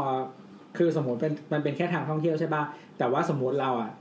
อ่ะอ่ะสมมติแบบถ้าเราอยากจะใช้คอมมิวในชีวิตประจำวันอะอย่างเช่น สมมติเราเป็นนักศึกนักศึกษาที่จะไปเรียนตรงนั้นใช่ไหม อืม เราอ่ะ ไม่มีทางจักรยานที่ปั่นจากบ้านเราอ่ะ ไปถึงในโซนที่มีทางจักรยานได้เลยนะเว้ย เออ เพราะฉะนั้นอ่ะมันไม่ครบลูกเนี่ยว่าแบบทำให้คนที่ใช้ได้จริงอ่ะ เพราะฉะนั้นมันคือการขาดการมีส่วนร่วมใช่ไหม คือถ้าอยากจะบังคับอ่ะ ก็ได้เพียงแต่ว่ามันต้องทำให้มันครบ คีบให้ครบวงจร ใช่ ไม่ใช่ว่าทำเพื่อให้มีเฉย ได้รางวัล ทำเออเพื่อเพื่อมีให้แค่มีอ่ะมั ๆน้ำน้ำ ไม่ พูด มี น ประโยชน์เนี่ย ฮะ น้ำกินอยู่ อะไรอ คือน้ำอ่ะ บอกว่า เอาทุเรียนทอดไปไกลๆหน่อย แล้วเราก็ไปไว้ที่โต๊ะอื่นแล้วน้ำก็เดินไปเปิดกินแล้ว ดีเลยทีเดียวดี เออ ซึ่งนั่นแหละ โอเค แต่ว่าคราวเนี้ยไปปัจจุบันเนี่ย มันหลายๆเมืองอะ อืม ในโลกอะก็เริ่มเริ่มกลับมาใช้จักรยานละมันก็ทำให้เกิดธุรกิจ อืม หลายๆอย่าง เช่นแบบเราเคยเห็นแบบสตาร์ทอัพ เออ ที่จีนป่ะที่แบบทำ ใช่ใช่อ่ะเคเดี๋ยวรื่องเชื้อ ย้อนกลับมานิดนึง ใช่ คือเหมือนกับว่าประเทศไทยอ่ะ วิธีการ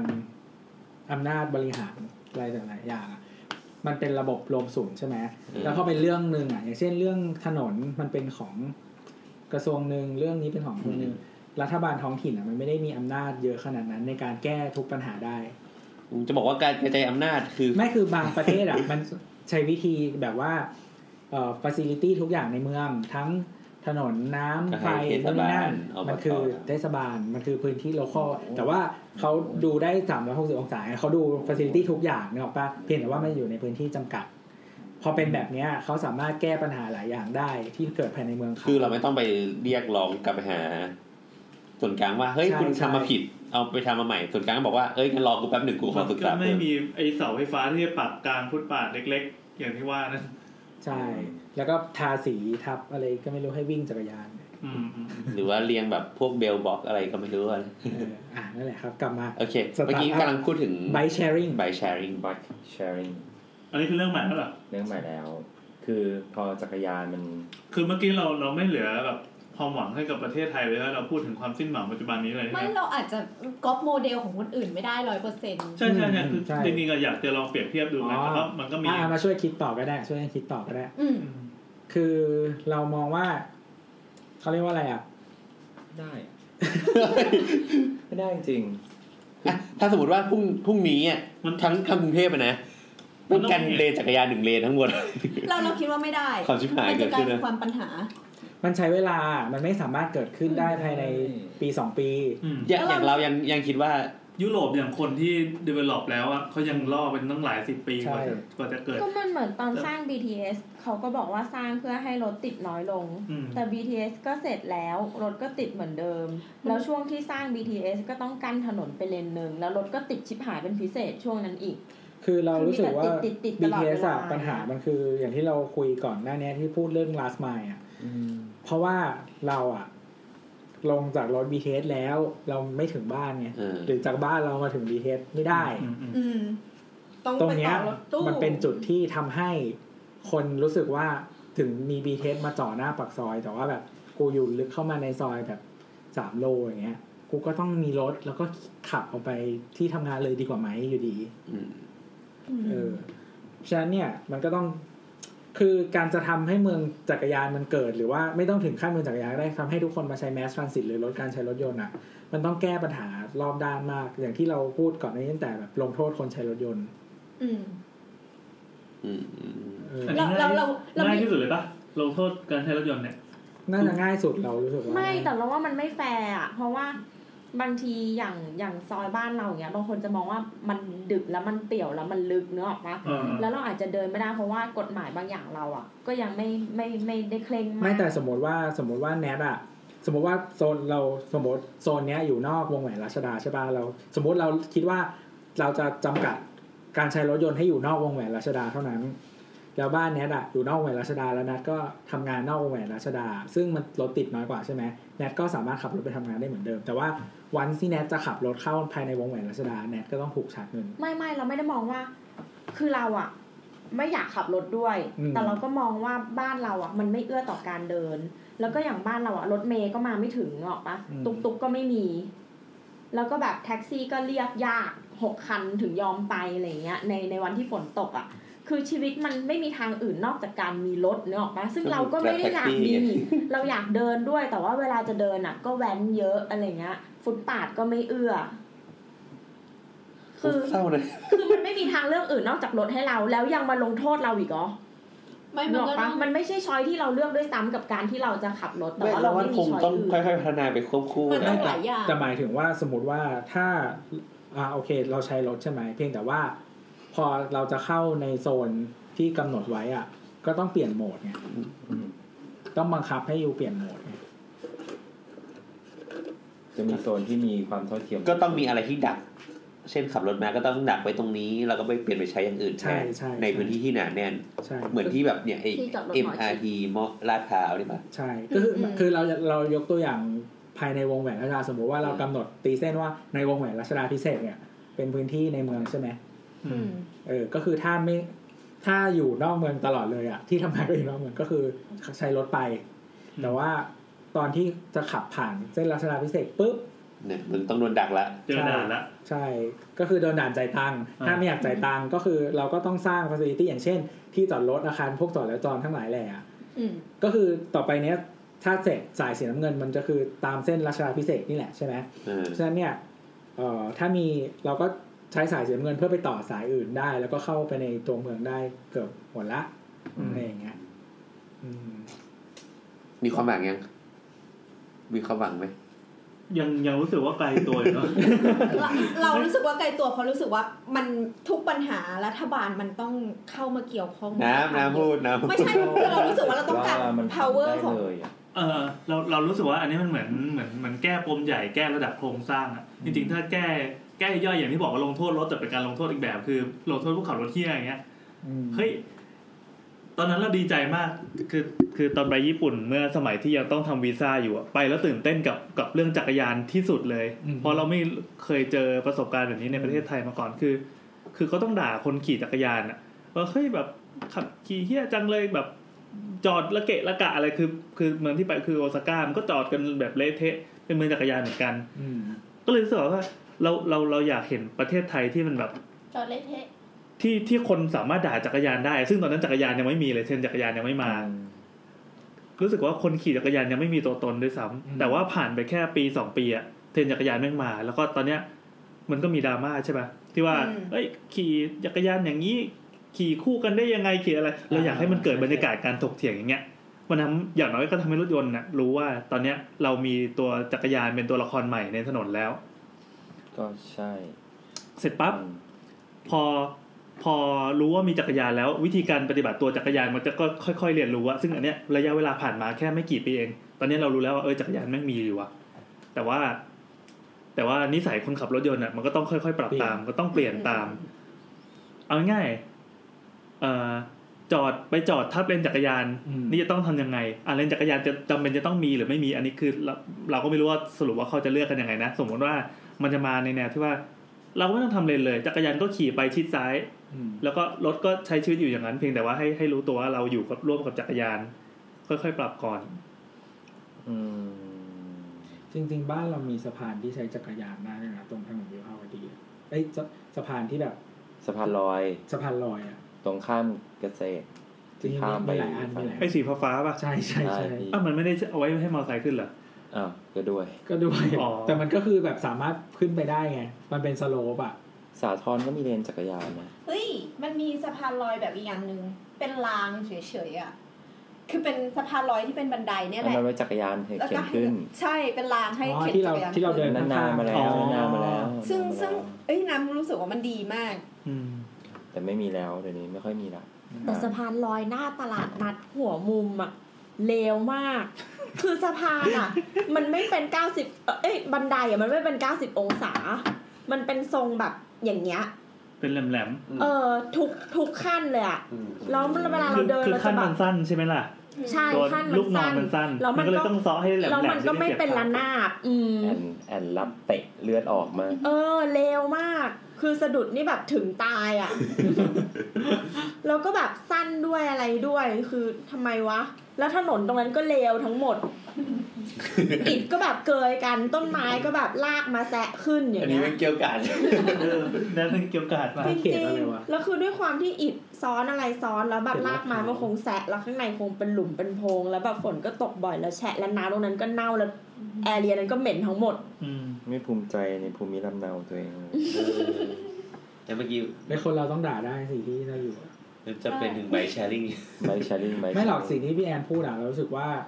เออมันเป็นระดับคนจริง ๆ แต่ว่า อืม มันคืออยู่ที่ mindset ของทุกคนไง เมื่อกี้มันมีเรื่องหนึ่งที่อยากจะพูดอะแต่ลืมแล้วพอดีมันข้ามหัวข้อแต่หยิบมาพูดหน่อยก็ได้ คือ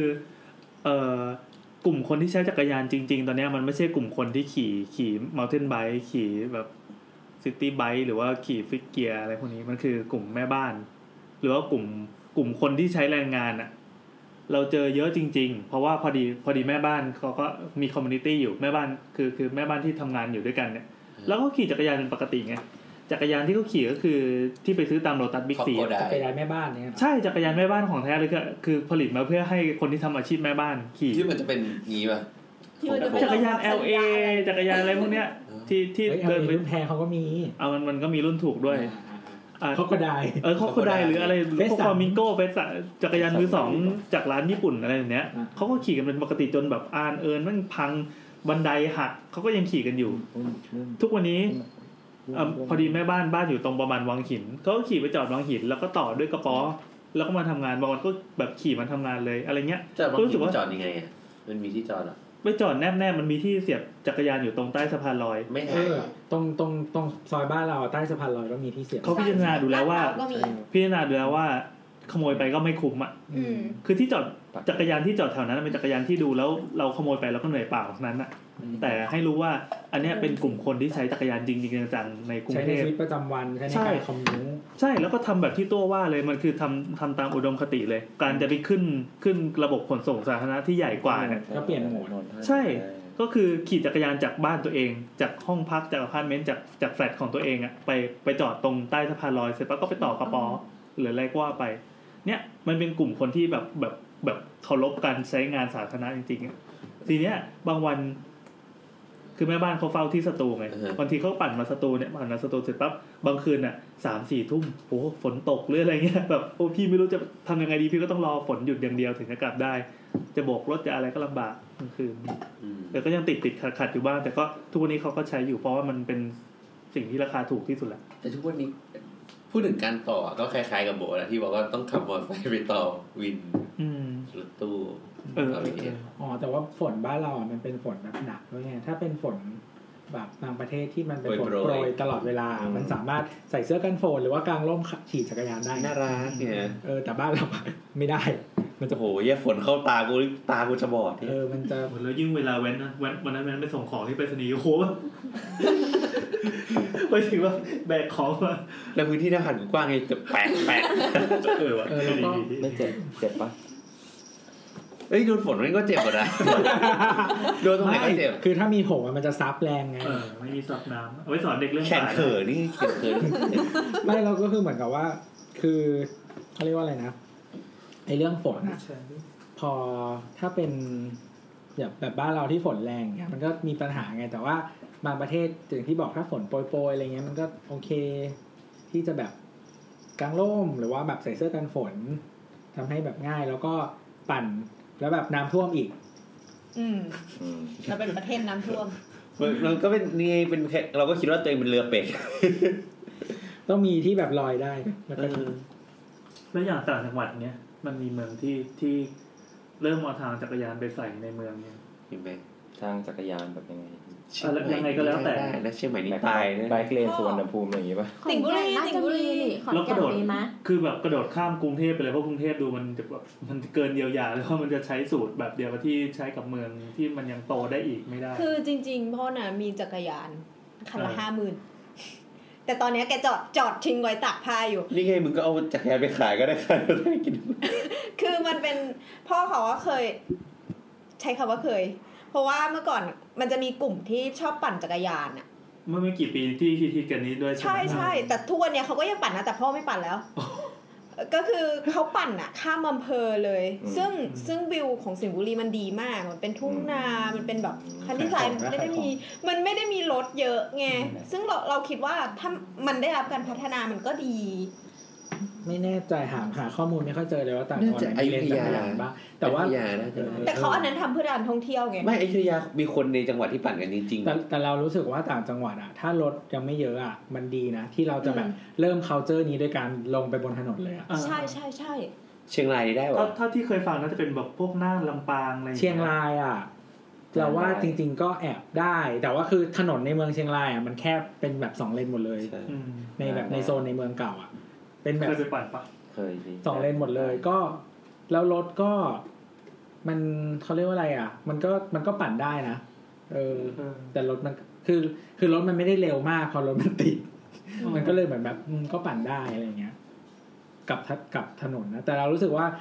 พอเป็นถนนสองเลนแล้วรถเต็มอ่ะมันจะปั่นยากนิดนึงมันควรจะมี คือถ้าเป็น เรา สี่ ต้อง เลลนดความเร็วอะ สี่เลนอ่ะ มันจะมีเลนสโลว์ใช่ไหมแล้วก็ อืม เราจักรยานมันสามารถอยู่เลนสโลว์ได้ อ๋อ ง่ายกว่า อันนี้คือไม่มีทางเลี่ยง เออแต่ว่าพอเป็นสองเลนมันจะเลี่ยงไม่ได้ อย่างมากอย่างมาก นั่นปั่นได้ วัดภูมินทร์แถวนั้นอะ แต่ก็เป็นโหมดนักท่องเที่ยวปะโหมดปั่นเที่ยว อารมณ์นักท่องเที่ยวพี่ แต่ว่าข้างนอกก็รถมันก็วิ่งไม่เร็วไงมันก็ยังปั่น แต่เราก็รู้สึกว่า ได้ โอเคนะ การการปั่นถึงจะเป็นปั่นเที่ยวก็เหอะมันโอเคเลยอะอย่างล่าสุดเนี่ยเพิ่งไปอยุทธยามาเมื่อวานเมื่อคืนนี้เอ้ยเมื่อวานเองเออ ปั่นกันแบบ เออ ปั่นกันแบบรถต้องหลบให้อ่ะ ก็ดีอ่ะชอบ ก็ดีนะก็เป็นโมเดลที่เริ่มเริ่มมาดีนะ เออ อันนั้นเขาเป็นปั่นเที่ยว ทีนี้อ่ะก็ต้องเข้าใจว่า ไม่ถ้า มันคนละวัตถุประสงค์ คือถ้า นะ สมมุติว่า เราเริ่มแบบปั่นทั่วไปไม่ได้ แล้วเราเริ่มแบบปั่นเที่ยวแล้วขยายอ่ะได้ไหม ก็ได้ก็เป็นวิธีเขาเรียกย้อนกระบวนการอะ จะเอออย่างเช่นสมมุติว่าอย่างอยุธยาการปั่นเที่ยวของอยุธยา คือมันมีโบราณสเราปั่นเที่ยวโบราณสถานใช่ไหม อืมอืม แล้วโบราณสถานมันก็มีหลายจุด อืม ถ้ามันมีคนปั่น เรา เที่ยว คิด เย ว่าโบราณอะพสอถานเป็นโหนดหนึ่ง มันเออมันจะเมิร์ไปกับชุมชนที่อยู่รอบๆไง เยอะพอตอนนี้เยอะพอ เออทำให้เหมือนกับว่า เหมือนกับว่าคนมันสามารถปรับพฤติกรรม มาเป็นเหมือนนักท่องเที่ยวที่ใช้ transportation ในการจักรยานได้อะไรเงี้ย มันเหมือนตอนนี้มันกำลังกำลังค่อย ๆ สอนไอ้พวกคนที่ขับรถเข้ามา ใช่ เที่ยว ใช่ใช่พอพอพอคนที่เขาขับรถอ่ะเขาเจอคนปั่นจักรยานเที่ยวเยอะอ่ะเขาก็จะเข้าใจวิถีจักรยานละถ้าต่อไปมีคนท้องถิ่น เปลี่ยนมาใช้ชีวิตด้วยจักรยานมากขึ้นอ่ะ มันก็จะทำให้ชีวิตเขาง่ายขึ้นไง อืม อืม เอาจริงๆเจอเลยนะว่าการไปเกาะอยุทธยาตอนเนี้ยรถติดชิบหายเลยทั้งที่ระยะทางแค่สองกิโลใช้เวลาขับประมาณแบบสิบ10 นาที ค่อยๆกระดึบกระดึบตามคันหน้าไปอะถ้าเกิดว่าเราไปจอดแล้วจอดนอกเกาะ แล้วก็ต่อด้วยต่อด้วยจักรยานแม่งจะเวิร์กมากจะโคตรเวิร์กแล้วจะเป็นเมืองที่น่าอยู่มาก ตอนนี้คือที่จอดรถยังไงก็เต็ม อืม อืมก็เลยรู้สึกว่าเอ้ย ถ้าสร้างมันก็สร้างได้นี่หว่า อ๋อ กระโดดไปอย่างจังหวัดแบบพวกจันทบุรีหรืออะไรนะที่มันเป็น เออเออ แบบ เออเออ ริมริมทะเลสวยๆ มีทางอะไร แต่อันนี้มันก็เพื่อสำหรับนักท่องเที่ยวที่ใส่ชุดลัดเป้าอยู่ดี อืม แล้วก็อย่างเพชรบุรีล่าสุดที่ไปมาเขากำลังเขาเขาสร้างเสร็จแล้วแหละแล้วมันก็น่าปั่นมากด้วย มันคืออำเภอหนองยาปล้อง โคตรจะโคตรจะไม่มีอะไรเลยโคตรจะกันดารเลยคือเป็นถนนที่ตัดผ่านหนองยาปล้องแก่งกระจานไปเข้าแบบอะไรเงี้ยคือเป็นป่าป่าล้วนๆเลย แต่ถนนที่สร้างใหม่เขาทำเลนแยกเป็นเลนจักรยานโดยเฉพาะแล้วก็ใหญ่โตมาก แล้วก็เฮ้ยไม่รู้เอางบมาจากไหนคือ คือไม่เคยเห็นเหมือนกันว่ามีถนนที่ไหนที่ทำแบบไฮโซขนาดเนี้ย มีไฟทางโดยเฉพาะของเลนจักรยาน เฮ้ยโห แต่ไม่เจอจักรยานปั่นอ้าวตลอดตลอดเส้นประมาณ 20-30 โล เจอแบบสักสองสามแก๊งเลยมั้งเป็นแบบแก๊งจักรยานรวยๆอะแต่ก็ไม่รู้ว่าชาวบ้านเขาจะได้ปั่นกันจริงๆไหมมันก็มีลักษณะแบบนี้เกิดขึ้นหลายที่อยู่ ไม่แต่ว่าเรากำลังลองคิดอีกแบบหนึ่งว่า อย่างเช่นว่า ถ้าคนที่ advocate หมายถึงว่าคนที่พูดเสียงดังในเรื่องการใช้จักรยานเป็นคนรวยก่อน แล้วมันเกิด facility อ๋อ ขึ้นจริง อ่ะ ๆมาทำให้ชาวบ้านที่อยู่ที่เขาแบบฐานะน้อยลงมา สามารถเข้ามาใช้ได้ง่ายขึ้น อืม เพราะว่าถ้าคนพูดเสียงดังถ้าคนใช้แล้วพูดแล้วพยายามพูดเป็นคนที่เป็นอีกชนชั้นหนึ่งอ่ะเสียงมันไม่ดังเท่าไง อ่า อืม แต่ว่าถ้าคนรวยพูดอะเสียงมันดังแล้วเกิดขึ้นจริงก่อนอะแล้วคนอื่นเข้ามาใช้ตามอะมันก็มันก็เป็นเป็นวิธีหนึ่งที่ทำให้เกิด possibility เออก็ถือ ใน ว่า การ โอ ใช้ เค เออ เออแล้วก็เราดูกันต่อไป อืม แต่ต่อไปเราเราน่าจะคุยกันได้คุยกันอีกครั้งในประเด็นคล้ายๆ กันนี้ในสังคมรถยนต์นะ โอ อ่ะ เคอ่ะอ่ะเป็น ทีนี้มาอีกเรื่อง ใบแชร์ริ่งจาก ไปเชอรี่ ตั้งไหนก่อนจะ ครับ ครับพี่แกงเตรียมมาครับ เอาเหรอเอาเหรอ โยนกันเป็นนัก นี่คือโยนมาไหม ไม่ไม่จะมีไอ้ที่จีนป่ะที่ตอนนี้ ใช่ มี bike คือ sharing ไบค์แชร์ลิงพี่จีน เหมือนเหมือนเหมือนเราเคยได้ยินว่าเมื่อก่อนน่ะ จีนมี จีนใช้ เฉิน จักร ตู ยาน ปะเฉินตูที่แบบ จีนใช้จักรยานเยอะมาก ใช่ใช่ แต่ว่าประเด็นคือไบค์แชร์ลิงในไทยก็เคยมีมาก่อน มีไหมเคยมีเหรอ เคยมี แต่ว่าไบค์แชร์ลิงในไทยจะเป็นลักษณะเหมือนกับว่า เป็นแบบเสียบด็อกอะ ไม่ถึงอันนี้คืออันที่กทมทำปะ ตอนนั้นเออใช่กทม เออมันเหมือนต้องแบบไปลงทะเบียนอะไร ปั่ บ้าน ง โรงเรียนแล้วก็ ปั่นปั่นปั่นปั่นอะไร ใช่ ปั่น ใช่ ใช่ แล้เหวมือ ก็ นใช้ คือ บัตรแล้วปิดได้เลยใช่ไหม คือต้องปั่นไปแล้วก็ต้องพอเวลาจะไปจอดเนี่ย ก็ต้องไปจอดที่ที่มีเสียบด็อกเท่านั้น ที่สถานีของมัน ใช่ คือจำได้ว่ามันไม่ใช่ว่าใครก็ได้ที่จะเดินไปแล้วจ่ายตังค์แล้วใช้ได้เลย ต้องลงทะเบียนก่อน ต้องใช้บัตรประชาชน อะไรสักอย่างก็เลย อืม ตอนนั้น ยาก เรี เค ย ย น ยาก เคยพยายามจะ เออ เคยพยายามจะทำเออเคยพยายามจะใช้แต่แบบ คือถ้ามันง่ายแบบใช้บัตรแล้วบิดแตะปุ๊บเอาออกมาได้เลยแล้วบัตรแล้วบิดแตะตรงอะไรอย่างนี้ ซึ่งไบค์แชร์ลิงมันออกมาเพื่อแก้ปัญหาเนี่ย ก็คือเป็นอีกเลเวลหนึ่งก็คือ มึงมาปุ๊บ เมื่อกี้คือเวอร์ชันเก่า เวอร์ชันเก่า อืมมาครับ อันนี้ เอาใหม่ คือ เลย มาปุ๊บ สแกนปุ๊บ เอาไปขี่ได้เลย สแกนอะไรอะ ก็สแกน สแกน QR QR code code เหมือนคล้ายๆเป็น เพื่อให้มันปลดล็ แอ อก ปพลิเคชัน Grab อะไรอย่างเงี้ย ใช่ เออ ก็ คื ส อ แก มัน น QR code แล้วก็ปั่นไปได้เลย แล้วพอปั่นไปถึงไหนปุ๊บก็จอดไว้ตรงนั้นได้เลย แล้วก็ถ้าใคร แล้วก็คิดตามเวลาที่ปั่น อืม เลทก็คือแป๊บหนึ่งนะ หามา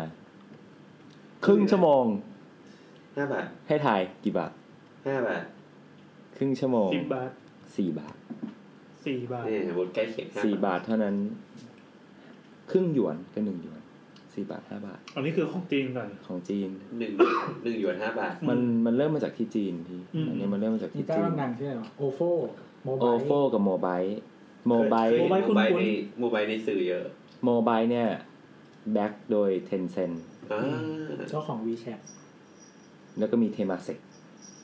เทมาเซกก็ร่วมแบ็กด้วย แล้วก็มีฟ็อกซ์คอนที่แบบเป็นบริษัทที่แบบสร้างไอทำไอโฟนผลิตไอโฟ อื น ม ส่วนโอโฟเนี่ยอาลีบาบาท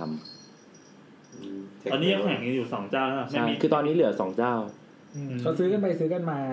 ประเด็นที่ก่อนหน้าเนี้ย พอคนมันมาทำตรงนี้เยอะขึ้นอ่ะ มันก็มันค่อนข้างเป็นอะไรที่ใหญ่ เหมือนกับไซส์มันใหญ่ คนมันปั่นไปไหนก็ได้ แต่ว่าแต่ว่าประเด็นก็คือ ตอนนี้ที่จีนมันมีปัญหาตรงที่ว่าด้วยความที่ว่ามันมันค่อนข้างจะต้องเชื่อถือในตัวบุคคลยูเซอร์นิดนึงในการใช้อ่ะด้วยความที่ว่าแม่ ต้อง ง ปั่ มี นไป ไอ้ ไหนแม่งก็จอด เค จ ร อด ดิตมนุษย์ปะ ใช่ก็คือไปจอดไหนก็ได้ อืม ดังนั้นคือแม่งก็ไปจอดมั่วซั่วไปหมดเลยอะในจีน แล้วด้วยด้วยด้วยความที่ว่าบริษัทส่วนมากแม่งมาทำตรงเนี้ย แล้วพี่แอนจะเห็นเลยว่า แม่งจะเอากำไรจากตรงไหนฮะ คือมึงปั่นครึ่งชั่วโมง มึงจ่ายสี่บาท อืมอืมอืม แล้ว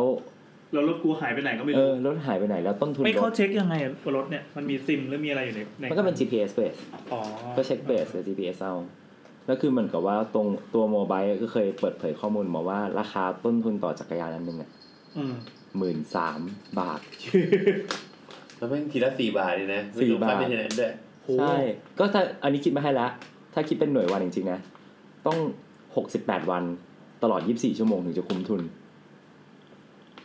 หกสิบแปดวันก็สองเดือนนิด 2 เดือนนิด แต่เหมือนได้ยินมาว่าค่าบำรุงรักษา มันต่ำมากต่อคัน ๆก็ไม่ไม่ ไม่แต่ ต่ำ ว่า นะ สภาพอะ สภาพมั ผ่าน น เละ ไปหก มา สิบ ก แปดวัน พี่ ยี่สิบสี่ชั่วโมงมันก็เละแล้วนะ สภาพมันเละมาก แล้วคือตอนนี้คอสมันเยอะมาก เออ คือ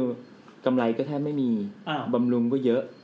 แล้วอะไรเงี้ย ก็คือถ้าไม่มีแบ็คดีๆอ่ะ อย่างอาลีบาบาหรืออะไรอย่างเงี้ย เทนเซ็นอ่ะ ไอ้นี่เราพูดถึงคอสของตัวจักรยานอย่างเดียวยังไม่พูดถึงระบบที่เราเอามาวาง ใช่ ที่มันทำให้ คอส สแกน QR อ๋อ code ได้ คนที่ marketing คอยไป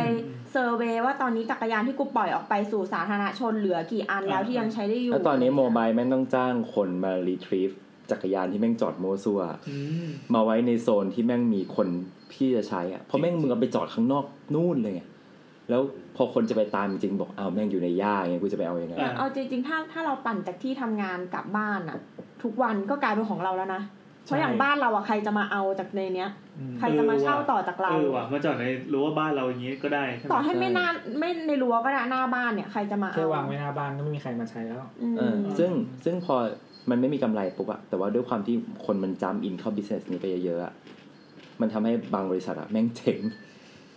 อืม ๆก็สมควรเหรอ แม่งเจ๋งไป แล้วจักรยานแม่งก็เหลือเยอะมาก อืม แล้วพอจักรยานเหลือเยอะมากคนแม่งก็จอดกันมั่วซั่วอย่างเงี้ย อืม จนตอนนี้บางบางเมืองในจีนอ่ะคือ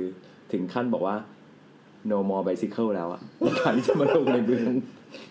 เหี้ย เหมือนมีแท็กซี่ที่เป็นรถเปล่าเยอะเกินไปบนถนน ใช่ คือแม่งห้ามห้ามแบบคนเอาจักรยานมาเพิ่มแล้ว คือ bike sharing company คือมึงมึงหยุดได้แล้วดังนั้นคือ o f o กับ mobile อ่ะ แม่งก็เลยขยายไปสู่อังกฤษอะไรอย่างนี้ไปข้างนอกแทน อีสองเจ้านี่มันขาดทุนไหม หรือว่ามันต้องการแบบครองอีโคซิ น่า ส จะ เต็ม ขาดก่อน ทุน ผมว่าขาดทุนแต่ว่าโมเดล Tencent อ่ะ ไม่รู้แต่ Alibaba work เพราะว่า เอ้ย WeChat ของ Tencent ทำไมมัน เทนเซ็น ใช่ เออสองอันเนี้ยมันเวิร์กเพราะว่าที่จีนน่ะไม่มีคล้ายๆเครดิตบูโรเหมือนบ้านเรา อืม อืม ดังนั้นการที่จะทำเครดิตบูโรอ่ะเขาก็เลยใช้แอปอันเนี้ยมาทำเป็นลักษณะเครดิตบูโรแทน ในการที่มึงจะปั่นจักรยานอ่ะมึงต้องเด p o สิ t เงินเข้าไปก่อน อ๋อ เป็นระบบเติมเงินในวีแชท ใช่ อ่าอ่า ผ่านวีใช้กับอาลีเปย์ อ่าอ่า ดังนั้นการอินเวสในตรงนี้เข้าไปอ่ะในในตรงที่แบบลงใน Bike Sharing และแม่งคือ Bike Sharing แม่งคือกระจายไปแบบทุกคนทุกฐานะ อืม คัสเตอร์เบสมันกว้างมาก อืม เขาก็ใช้ Data ตรงเนี้ยมาเป็นการวิเคราะห์เครดิตบูโรของคนแทน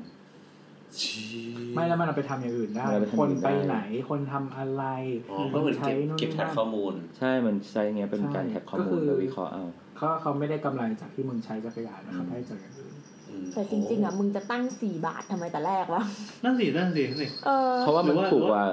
ถูกกว่าคอมมิวขั้นพื้นฐาน อืม คือถ้าแพงกว่านี้คนก็ไม่ใช้ แต่ที่รถ ไม่ใช่ รถไฟอะไรที่จีนมันถูกมากไง อืม เหมือนนั่งสดใสเท่าไหร่ห้าหยวนถึงเหรอไม่รู้ ไม่รู้จำไม่ได้อ่ะ แต่ที่เชียงไฮ้เป็นแบบแฟลตเลทอะไรประมาณเนี้ย เออ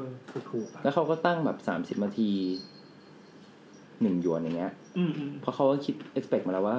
คนแม่งปั่นสามสิบนาทีก็คือต้องถึงออฟฟิศแล้วอะ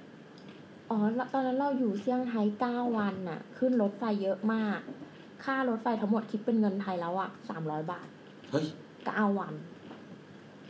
อืม ประมาณแบบสามร้อยหกสิบบาทอะไรอย่างเงี้ย ที่ไทเปอ่ะไปไหนยี่สิบบาท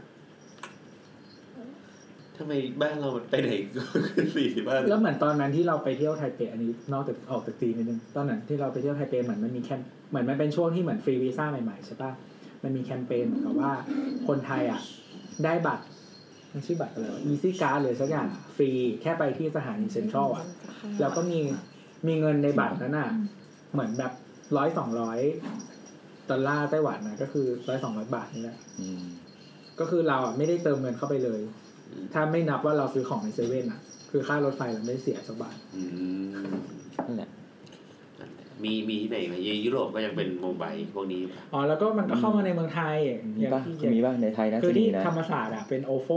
อ๋อเหรอ เหมือนเขามาโคกันแล้วก็แบบมีรถให้ใช้ สี ก็คือเป็น ส้มปะ ใช่สีส้มๆเหลืองๆของโอโฟ อืมนี่คุณแจ็คหมานี่มาตั้งมาธรรมศาสตร์ก่อนแล้วค่อยไป อ่านี่กำลังอ่านอยู่เหมือนกัน ที่มอเกษตรก็มีนี่ เกษตรเป็นโมบายป่ะ ไม่แน่ใจพี่ อ่ น่าจะโมบาย ใช่ใช่ แต่ โม บาง บาย คน ละ บางคนก็แบบบางคนก็โมไบโมไบก่อน ไม่รู้อะ โมบายมีคนมารีวิวด้วยของปีที่แล้วคือใช้แอป แล้วก็บอกว่ามันก็ไม่ค่อยเสถียรเท่าไหร่แล้วก็บวกลบดูแล้วแพง อันนี้เป็นปัญหาเลยเหมือนจะครึ่งชั่วโมงห้าบาทอะไรมั้ง อืม เอ่อ ปั่นครึ่งชั่วโมงห้าบาท อันนี้เขาบอกว่าสิบบาทต่อครึ่งชั่วโมงนี่ถือว่าแพงมาก เพราะว่าถ้าจะเอาสิบบาทต่อครึ่งชั่วโมงอ่ะเอ่อ จน เรา ไม่สุดสาย ใช่คือคือเราจะหยอดไปครึ่งชั่วโมงทำไมเราจะไปปั่นทำไมครึ่งชั่วโมงในมอใช่ปะเราไปเรียกเรียกมอไซค์ก็ได้ ไม่บิน ใช่หรือไม่ก็นั่งรถฟรีก็ได้ ที่แกงอะ ใช่ จ่ายร้อยหนึ่งตลอดชีวิตอะ ไม่คือข้อจำกัดมันคืออย่างในมอเกษตรอะถ้าเราคิดว่าเราใช้ครึ่งชั่วโมงแล้วเราปั่นแต่ในมออะมันไม่คุ้มไง เออเออเออ พฤติกรรมมันหมายถึงว่าพื้นที่กับพฤติกรรมมันไม่สอดคล้องกับการ ใช่ ใช้อย่างนี้ มันต้องแบบถ้าแบบที่จีนคือปั่นได้ทั้งเมืองอย่างเงี้ยอ่ะโอเค เออเออปั่นทั้งเมืองก็หายอีก จริงๆ การการกำหนดพื้นที่โดยบอกว่าเป็นในมหาลัยเนี่ยมันจริงๆมันโอเคแล้วนะ มันต้องเปลี่ยนวิธีคิดราคาทั้งนั้นอ่ะ อ่าต้อง หมายถึงว่าเปลี่ยนอย่างเช่นคิดต่อครั้งแทน เพราะว่า อืม พฤติกรรมอ่ะในมหาลัยอ่ะถ้าแค่ในมหาลัยไม่มีทางที่เราปั่นครึ่งชั่วโมงหรอ มัน ก น่าจะมันน่าจะเน้นความถี่มากกว่าปะ ใช่ มันจะเน้นความถี่ในการ ใช่ แบบใช้มากกว่า ใช่ ฟิชเชนซี่ หรือแบบเราทำบัตรนิสิตแบบสำหรับนิสิตทุกคนบัตรรายเดือน เดือนละร้อยปั่นเท่าไหร่ก็ปั่นไปอะไรอย่างเงี้ย ใครสนใจก็ปั่นใครไม่สนใจก็ไม่ต้องจ่าย เออ ก็ค่อยไปเติมเงินเอาเหมือนเติมแบบ BTS คือมันก็น่าจะเหมาะกับพฤติกรรมการใช้เฉพาะในมหาลัยมากกว่านึกออกปะ นั่นแหละครับ แล้วดูอันนี้มัน คิดว่าจะเวิร์กในกรุงเทพไหม ไม่เวิร์กอะยังไม่มีที่ปั่นเลย ไม่แต่ว่าไอ้ที่กทมเคยทำอ่ะเหมือนเราจำได้ ปั่นๆ เราเคยอ่านที่ไหนไม่รู้อ่ะแบบเหมือนนักท่องเที่ยวเขารีวิวเขาบอกว่ามันดีมากเลยนะสำหรับการใช้ในโซนเกาะรัตนโกสินทร์อะ อ๋อเออ อันนั้นก็น่าจะเวิร์กแหละ คืออย่างเช่นว่าสมมติเราจริงๆ ส่วนใหญ่มันอยู่โซนในเมืองอยู่แล้วว่า อย่างเช่นเราจำกัดโซนว่าอยู่ในรัตนโกสินทร์ใช่ไหม อืม แล้วการปั่นใช้การท่องเที่ยวเพื่อการท่องเที่ยวอ่ะมันเวิร์กไง อืม เอออ เออใช่ถ้าวัตถุประสงค์เพื่อการท่องเที่ยวมันเวิร์ก อืม เลยเลยนึกกระโดดกลับไปที่ยุทธยาเมื่อกี้ถ้ายุทธยาไม่เอาไอ้ระบบเนี่ยไปใช้มันจะดีมากเลยนะ คือเรามีจำกัดโซนเรียบร้อยแล้ว อ่ามี มีวัตถุประสงค์ในการใช้ อ่า แล้วก็แบบคือ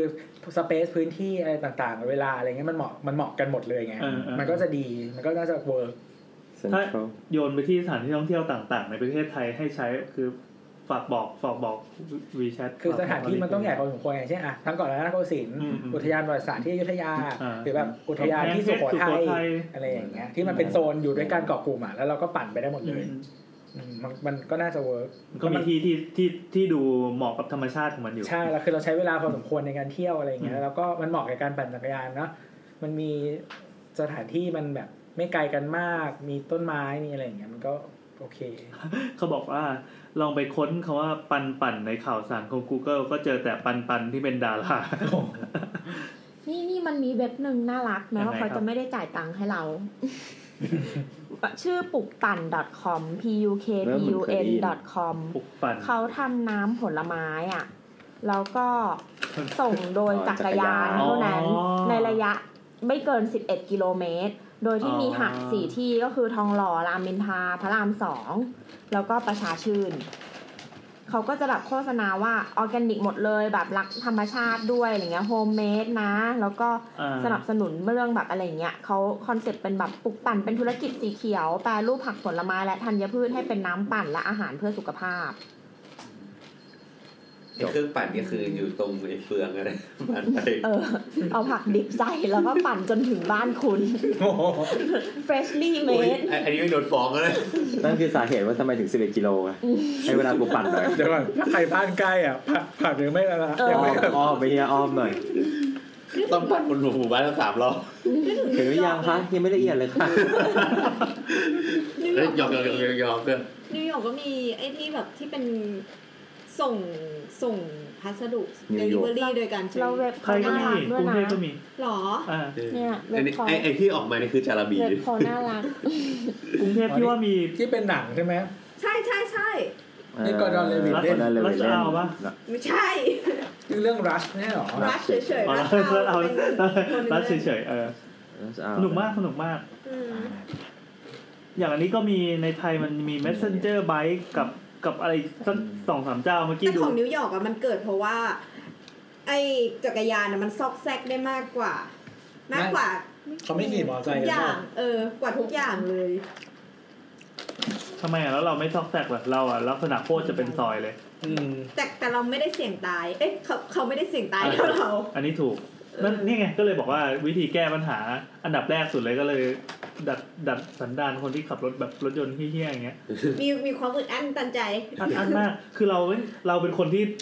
ไม่ ทั้ง แต่ ทั้งเป็นคนเดินทั้งเป็นคนขี่จักรยานทั้งเป็นคนขับรถยนต์เออแว้นด้วยคือเราเปรียบเทียบได้ทุกอย่างเลยไงก็เลยรู้สึกว่าเออ แต่บางทีสิ่งที่น่ากลัวที่สุดบนถนนมันคือมอเตอร์ไซค์นะ ใช่ มอไซค์ ใช่คือ มอไซค์เป็นลูกครึ่งของทุกอย่าง ไม่มอไซค์อ่ะมันพิจิตการไปยาก มันจะแบบ อ๋อเออเออ เวลาเราขับรถยนต์อ่ะ แล้วเราจะมองมอเตอร์ไซค์อะเหมือนเป็นพวกมดปลวกแมงสาบแมงมีอะที่กำลังจะ เอ้ยกำลังจะออกจากไฟแดงปั๊บมันจะวิ่งไปทางไหนวะ อะไรอย่างเงี้ย ขอให้ไป เพราะ ข้าม ว่า ถนนที่เวียดนาม เพราะเวลาเราแว้นเราก็เป็นอย่างนั้นเหมือนกันไงแบบเอ้ยแบบช่องว่างเว้ยเสียบเสียบเสียบ แต่คือเหมือนรถยนต์เราไม่ได้บอกว่าคนขับรถยนต์มันขับดีกว่ามอเตอร์ไซค์นะเพียงแต่ว่า อ่า แนวทางในการไปอ่ะมันถูกจำกัด อ่า ด้วยอุปสรรคต่างๆ ในถนนมันไม่สามารถแบบทำแบบมอเตอร์ไซค์ได้ เออ ฉะนั้นเนี่ยมันพิจิตได้ไงว่า ต้อง มึงใช้คื จะ ออิ วิ่ ส ง ระ มึงจะวิ่งไปทางไหน เออ แต่พอมอเตอร์ไซค์เนี่ยมึงวิ่งไปทางไหนไม่รู้ แค่นั่งบนมอไซค์อ่ะ มึงคิดว่ามึงเป็นของเหลวหรือไงวะไอ้เฮียแบบ ไปเดาไม่ถูกแล้วแทรกแบบ ชีวิตมันดีมากเลยนะ มากเลยอะจนกระจกข้างปุ๊บหันมาพยักหน้า ขอโทษแล้วเคยเกือบโดน ที่ส่วนมากคนเวลาขับรถแล้วแบบ พอพอฝน เขา ต ด้ว ก ย แล้ว พ แบ อบ เกอร์ น้ำเจิ่งเจิ่งๆหน่อยเขาจะบอกว่าไม่ไม่ขับใกล้เพราะว่าเดี๋ยวมึงล้มเอง แต่ว่ากูไปทับก็ซวยอีก ดูเศร้านะ อันนี้คือใครพูด คนทั่วไป แนทนี่แหละ คนทั่วไป เอ้ยทำไมโยนความผิดไปคนทั่วไปล่ะ เราไม่ขับรถไงเราจะไปพูดอะไรอย่างนี้ทำไมล่ะ อ๋อ แล้วก็แบบตะกี้ที่น้ำพูดขอให้ไปเวียดนามสักครั้ง ขอให้ไปเวียดนามสักครั้ง ทำไมล่ะครับ ก็คือ เวียดนามใช้รถมอไซค์เยอะมาก มันเป็นประเทศคือมันไม่มีรถยนต์อะไรอย่างนี้ใช่ป่ะ อืม เป็นมอเตอร์ไซค์หมดเลย แล้วมันเวิร์กไหม